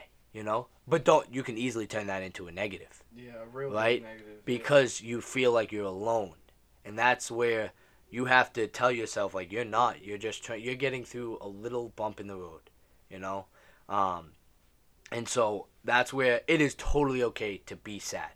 It is totally okay to cry. It is totally okay to be by yourself. But if you're not going to physically change how you think or make a progress of stepping forward. That's when we have a problem. Now you have to come out of the room. Stop being by yourself. You know, come face the facts, and then you'll feel better. You just, a lot of people don't know how to make that leap or that first small step because they've never been in the situation before. But mm. when they have someone who has, or they they don't think they realize they know someone who has, when there's someone that really has, mm-hmm. then they're like, wow. Yeah, just for example, wow. like someone who, like you said, for example, yourself, that you had the like the, the, the face of happiness, yep. but you weren't. They happy. Called me out of my bullshit. Yeah, and they then called and, me and out. Someone who wasn't in, a, someone who wasn't happy, who's in a dark place, they would never assume that you were in a dark place. Too. No, but no. you you could have benefited them no. so much. And if, I will, if they knew. And the number one excuse, and I said it to myself. When I was in all in in my rut, I would say, no one understands. No one understands me. It's the number one excuse. If you if you hear someone who's in tr- like in a hard time or they're really hurting, if you hear them say no one understands, there's something deeper, because that's what I said to myself, and I kept a lot in. I kept a lot in, and it finally everyone reached that boiling point, and you're gonna blow up. You're going to blow up. You either cry, you do some destructive thing. Hopefully you aren't drinking. I mean, I did that for a little while, you know. Um, it's a bad quality to have, but hey, that was at that time. I didn't want to open up, and that was my way of opening up. Let me just get shit-faced, you know? And it was it was, it was disgusting, I, I will admit. It was disgusting.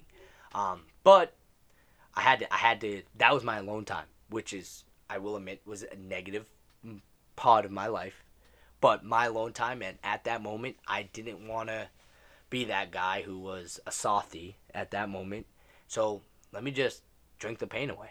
It's the easiest thing, right? Don't recommend it. I still don't recommend it at all. I went through it, and it made it ten times harder to get out of the rut, um, especially when you're, all you want to do is drink. You have no motivation in life. Um, I still got my shit done. I'm not an idiot, you know. I still had bills to pay. I still had to work. But, like you said, I wasn't fully, I wasn't fully in the moment. I was more half in the bag than I was in the moment. And people need to realize that it's okay to go be in that point, but get past it.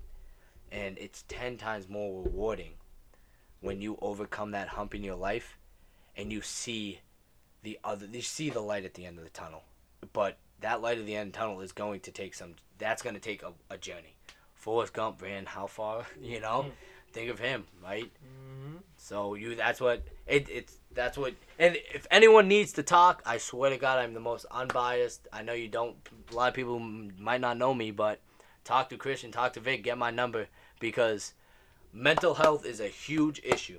It's a huge, I wouldn't, they call it stigma. It's a huge issue that we need to normalize being okay to express our feelings.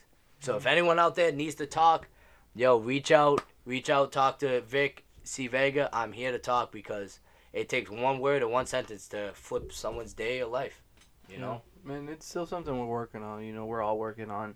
It's still fairly new, yep. You know, because something that people didn't even think was an issue back then. But it all started, what, like two years now? Yeah, it's, it's two, three years now. Yeah, I think that's what mental health, the yeah, stigma the, started really getting big.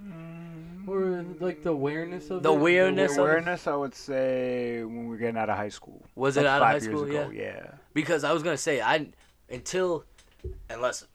Again, that's when like unless I that's was when like a, like the the historic suicide rates were going yeah. high. I think but it was like five years I ago. Remember, you saw the trend going up, up, up, up, up. Yeah, up, I was up, in college, up, up, up. And I remember all this mental health. Mm-hmm. Um, I used like, to see it uh, at school every day. Every it was day, like and it health. popped up out of nowhere. Yeah, yeah, yeah, yeah. But in reality, like this was happening for years. Mm. But why is it yes. now, now that, like you said, the suicide rate is so high yeah. that it's bringing attention. It's yeah. sad that the suicide rate has to bring attention Again, to it. But me and Vic say it all the time. We're a pre- we're a reactionary society, not a preventative society. Not a, hands down, yeah. one hundred percent. one hundred percent. Mm-hmm. So. Again, that needs to be normalized. As uh, as our boy Mosa said, I'm on my own, but I'm not alone. Damn right. Damn right. Yeah, you will always be on your own. People got to realize that. So, you will always fight a fight on your own, mm-hmm. right? But you got to realize that people will have their, your back. Exactly. Mm-hmm. Now, is there a certain amount of people with guns pointed to your head who, has, who will take a bullet for you? You're probably going to ride on your own there, bud. Mm-hmm. Like, learn to be able to ride on your own. Mm-hmm. Yeah, when when the time comes. Yeah, yeah you have to. Time, you have to. Yeah, we're just going to Like, I love, don't get me wrong, I love everyone in my life with yeah. all my heart, you know? But that's reality. Push life. comes to shove. Yeah, life. I, I got to deal with I'm not going to call you guys when I'm in a rut. Like, yeah. in, like, a personal rut of, like, hey, I gotta get out of this myself. Yeah. Like what? What can? If you guys can help, yeah. But if, if it's something from that I have to deal with, yeah, you gotta do it for I yourself. I gotta deal with it. That, that's you gotta a person. do it for yourself. That's a person.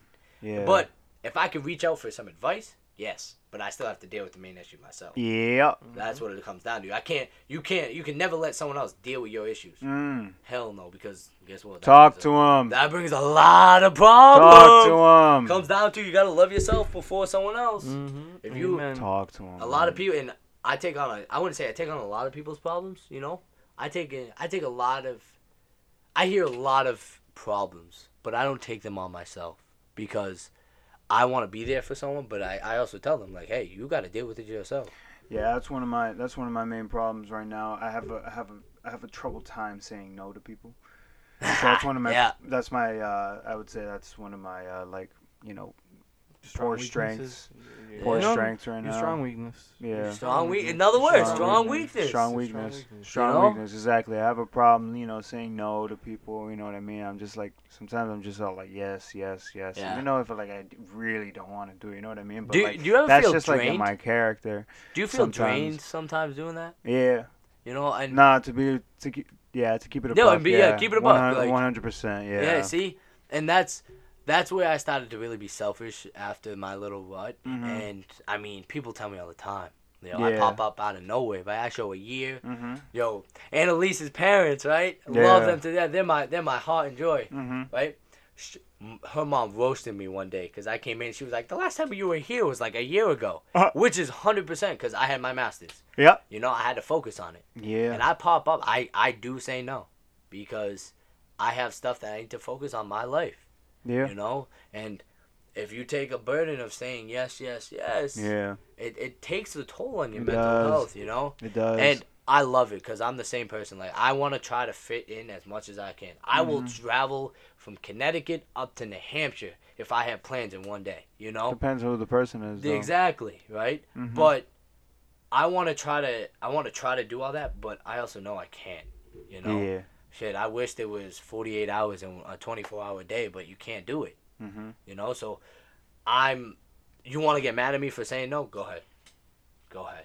Talk to him. Go ahead, because I'm not going to give a fuck. Yes, sir. I'm not going to give a fuck. That's one thing. I don't care anymore. Mm-hmm. And it's not in the sense I don't care of who's around me. Yep. It's in the sense of, like, I don't care that I told you off, I told you the truth, and how you feel. Because if I'm going to give you the brutally honest truth, and I know I will... and you still want to fight that, and you're hearing it from other people, that's a problem on you. That ain't a problem on me. So guess what? I'm gonna take I'm gonna take my problems and deal with my problems and say no to that one. Or if I want to just relax on a weekend because I'm dead tired, then I'm gonna say no to stuff, and that's my mental recovery. Mm-hmm. You know, in my you time. In my you time. You know, and if that means drinking a beer by myself, hey, drinking a beer by myself in my back porch, loving life. That's all I need. It's the simple things of life. Another, be happy in your own presence. Be content in your own presence. Once you can be happy in your own presence, you're a dangerous person. You don't need no one else's attention. You don't need no one else's approval. You could do whatever you want and be still be happy with life. And that's when you know you're a confident man or a confident woman. You know, confident person. Confident person. Let's go, baby. Let's, let's, let's just say. Confident. Let's go, baby. Yeah, let's, let's, let's, a confident person. You know. Yeah, of course. I, I could tell course. you right now, I got a lot of strong weaknesses uh, that I have to work on, but damn well I'm a confident ass person. Hell, yo, you will never knock my shit down ever no, again. We're we're all a work in progress. You know, we're yeah. All a work in progress. You'll never you want you will never, and I can truly say you will never knock my stuff down. I wear my heart on my sleeve. Yes, I give my heart to a lot. Right? I, but I it invest, makes it it makes it easier though. Yo, I, I invest you know. myself, but I invest myself. Yeah, because you know Smartly you got that now. chip. You you know you got that chip. Yeah, and of course, you I went through a lot. You have to go through that one like boom, before you build yourself back up. And like my boom was my past relationship. You know, I all gave right. it all. So so since you since you bring that up, no, mm, I need to I need to I need to uh, I need to ask him this, bro. So we've been talking about females for the past two episodes. I know, I know. I'm I just gotta it. ask him this. I just gotta I ask him it. this because Mosa had asked us this last episode. All right. I'm sad, bro. Would you, would you, would you rather love someone or la- rather ha- them love you? Them love me. Because oh. of your past relationship? No. No. Okay. Oh, okay. Oh, this is a different. Nah, this is a nah, different taste. Yeah. Let's go. Yeah. No. Let's and, go. And it wouldn't even be on my past relationship because honestly, my past relationship, my past relationship, but I still got love for her in the sense of like, yo, I hope she she she had a lot of dreams and goals. I really hope she achieves them, right? But I would want someone to love me because I know I'm gonna love them, right? Mm, I like that. You know. I like that. It comes back to checking up.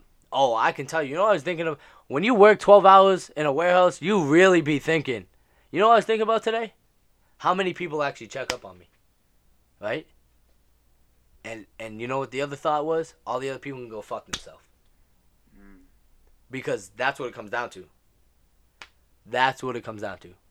I know I'm going to love that person, right? But are they going to show the exact same love to me?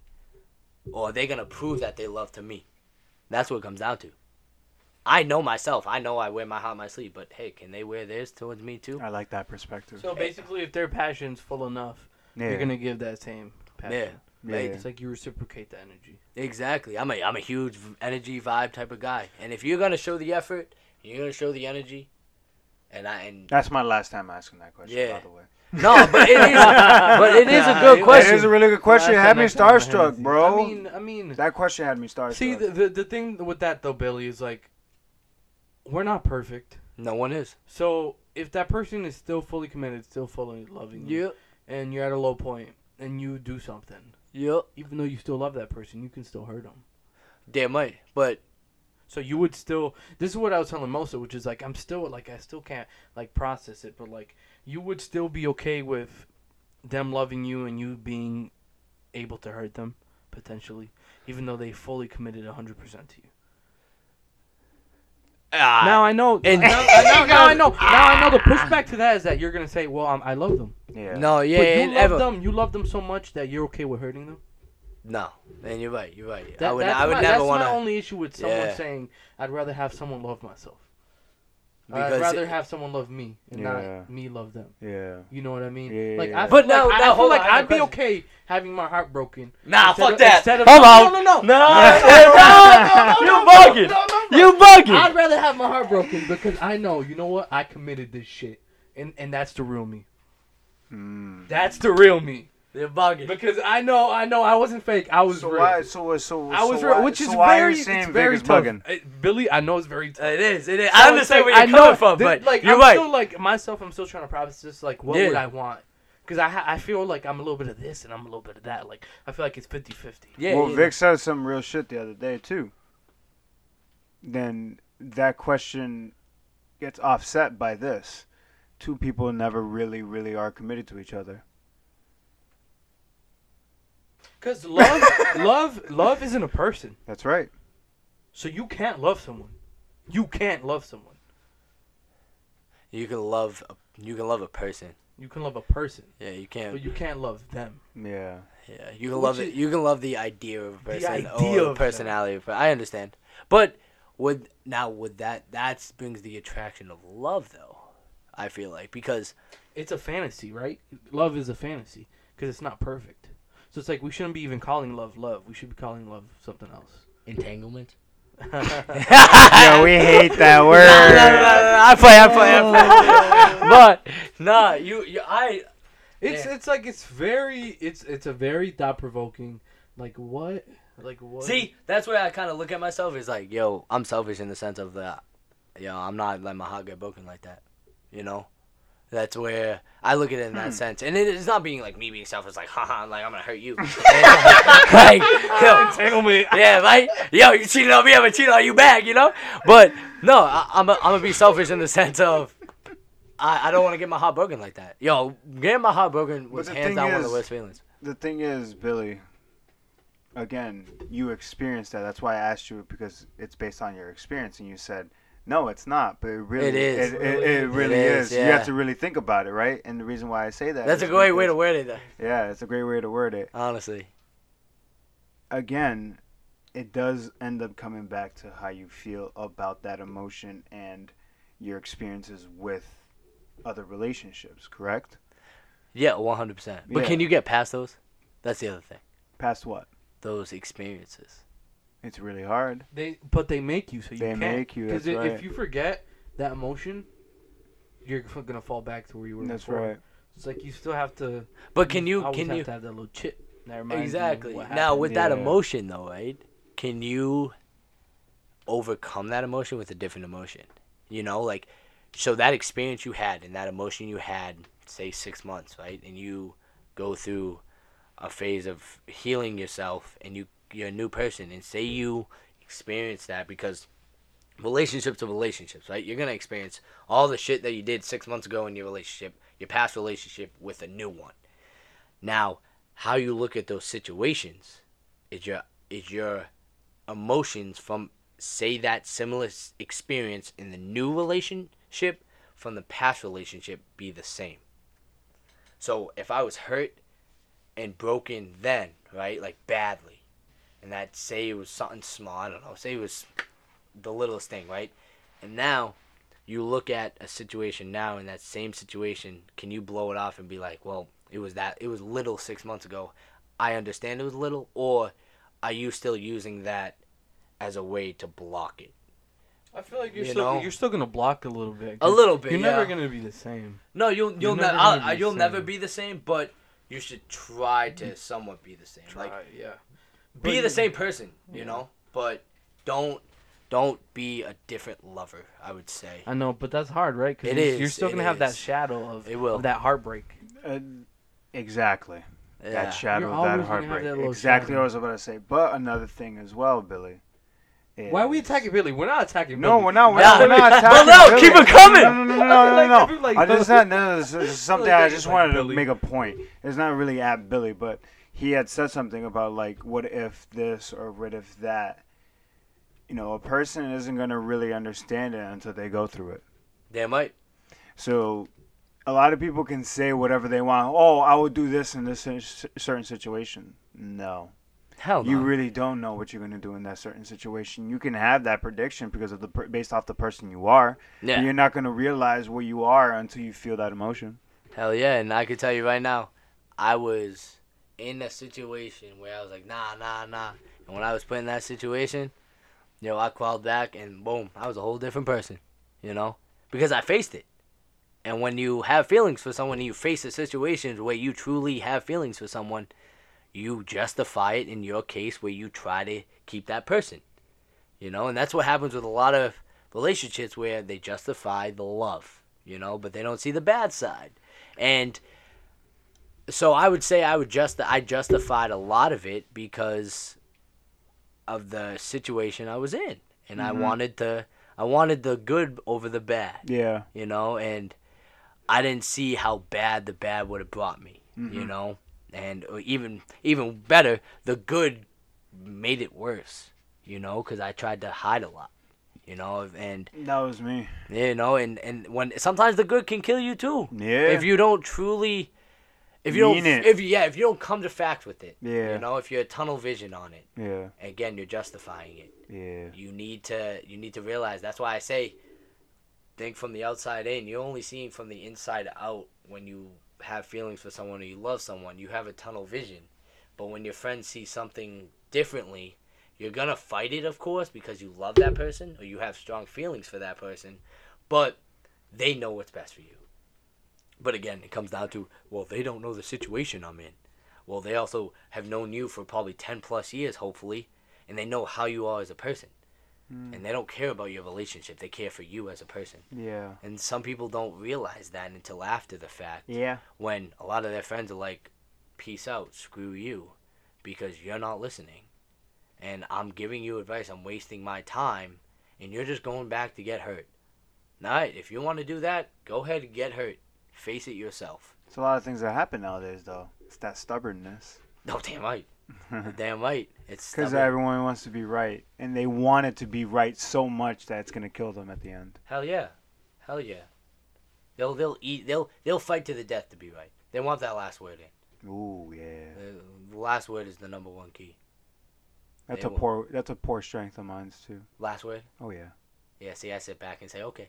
I gotta start being like that. I say okay. I gotta start being you like know? that. You know, because you gotta let them win. You not not in the sense of let them win, but if you know it's going to be a big blowout, and I would say not over nothing, but if it's a minor blowout, let it slide. You know, because there's way more worse fights or worse arguments you're going to have in a relationship over something that's minuscule. So sit back, you said your side, okay. That's why my number one line is, when you're done acting all mad and crazy, we'll sit down and talk. Ooh. Right? But guess what? But that gets him pissed off, right? Depending on the person, yeah. Yeah, though that and that will. I will. Yo, I you gotta through, watch out who you say that with, yo, though. And guess what? That's a major fire starter. Yo, yo and guess what? This is why I love my Hispanics. This is why I know where to push buttons, but also I'm running before I get hit because, um, that's what it is. Yo, I'm I'm a mature individual. If you want to start kicking and screaming over a conversation, yo, sit down and relax, please. We're going to have this face to face. We're going to talk like normal adults. If you want to start screaming, I'm done.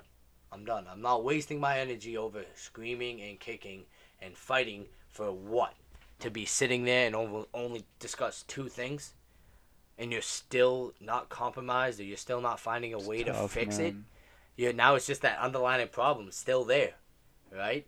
And now what do you do? You're covering it up with other bullshit. And then that top of the layer bullshit is what triggered the bottom foundation, and boom, everything blows up again. And now you're sitting back to square one when you could have compromised and dealt with it from square one, right? So, hey, sit down, relax, let's discuss this. If you want to get mad, get mad all you want. I'm going to sit here and wait till you're done. And if that pisses any of you off, go ahead. Go ahead, because I ain't, I ain't here for the childish fights. I ain't here for the childish fights anymore. We adults. I'm thinking about careers. I'm thinking about moving, like, hopefully if there's a relationship, you know. But I'm not here to just play around and mess around, and if there's one fight, let me go hook up with someone else. I'm multiple here. Multiple incomes. Huh? Multiple incomes. Yeah, multiple yeah. incomes in the wrong way. Sorry, Flash. But, you know, but that's what it is. Like, I'm not, if I invest myself into someone, and I, I guess this is a, like, I gotta make, we gotta make Libra a movie game. Out of Lewis, bro. Just think about that. Yo, facts. He got, he does got quotes. Yeah, I know. But I know, I know, uh, I know. Jeez. Three for three. All right, all right, all right. Let me, let me, let me. Inside joke that probably Flash. If you listen to it, I hope you love that. But yeah, that's what we about it. To. Oh, yo. Three. Oh boy. No, one for three. Oh boy. Oh, whatever. Shut up. Oh boy. I'm going to keep my batting stats low. But, yeah, no, I mean, that's why I come down. I'm a, I'm a mature individual. We're going to sit down and talk about this. And it, it could be a hard talk, but guess what? We're going to sit down and talk. Nah, it needs to be like that. It needs to. Real talk, bro. It, it needs, needs to. to be like that. But, but talk remember, to him. We ain't talking at him. We're talking with him, right? Yeah. yeah sure, sure, sure, sure, sure. But, no, yeah. yeah. We got to keep Vega in check. Yeah. We got to keep Vega in check. Yeah. But I love the intensity because guess what? It's gonna happen, and you gotta you gotta stay your side. And sometimes you blow up, and you if you blow up maturely, if you blow up calmly, it's way more effective. Blow up in the sense of just stay calm and blow up, and you could just be like, "Yo, this is what's pissing me off. This, this, this, this, this." But sit down and have a conversation. Instead, be like, "Yo, what the hell? This is what pissed me off." You know, yeah. You know, they're not gonna react to that. Mm-hmm. That's why people think I don't care. Yeah. You know. Yeah. I, I care, but I don't care it's, at all. It's the energy sometimes. I love bro. life. It's the energy sometimes, bro. Yo, it's the really, energy got to match. It really is. It's got to match, though. It's got to match. Yo, it is eleven forty at night. If you don't have this energy, don't come talk to me. Oh. But I got a job, so I'm... Tuesday. But I got a job, so honestly, if you're coming at me like this at eleven o'clock at night, I might be asleep if it's not because of this podcast. Let's be real. Well, listen, man. We appreciate you for coming right back on, always. bro. Love always. I love it. Must love. Always. Love is love. Yes, sir. Love is love. Yes, sir, bro. Normalize being different. Normalize mental health, being different. Yeah. Everything. Speak your mind. No Speak matter what you mind. do. Speak your mind. No matter what you do in this world. Be humble, but have a chip on your shoulder. Yes, sir. Love yourself first. Hey, hell yeah. Know your core values in life. No one can take those away from you. If, if you don't know your core values, I have four of them. I know them to this day, to the death. If I if if someone wants to pull me away from those core values, that ain't part of my life. You know, those stick with me. Everything else is in and out of my life. But I should never change how I am at the core. Yes, sir. You know? Yes, sir. I'm going to say this for the third time. Come prepare like my boy Billy did. Like I said, if anyone needs to talk to the pastor over here, I got you. Yo, Billy Hannaford, the Twitter, the I G, the Snapchat, it's all the same. The first and last name. I keep it simple. Yeah, we got you. Don't stop, though. Your baptism. We got you. Baptism. We're about to put holy water on you. Yo, we appreciate y'all listening once again. one hundred, Vic, Billy. Thank you guys once again. Much love. Much love. So what now? We out. So what now, baby?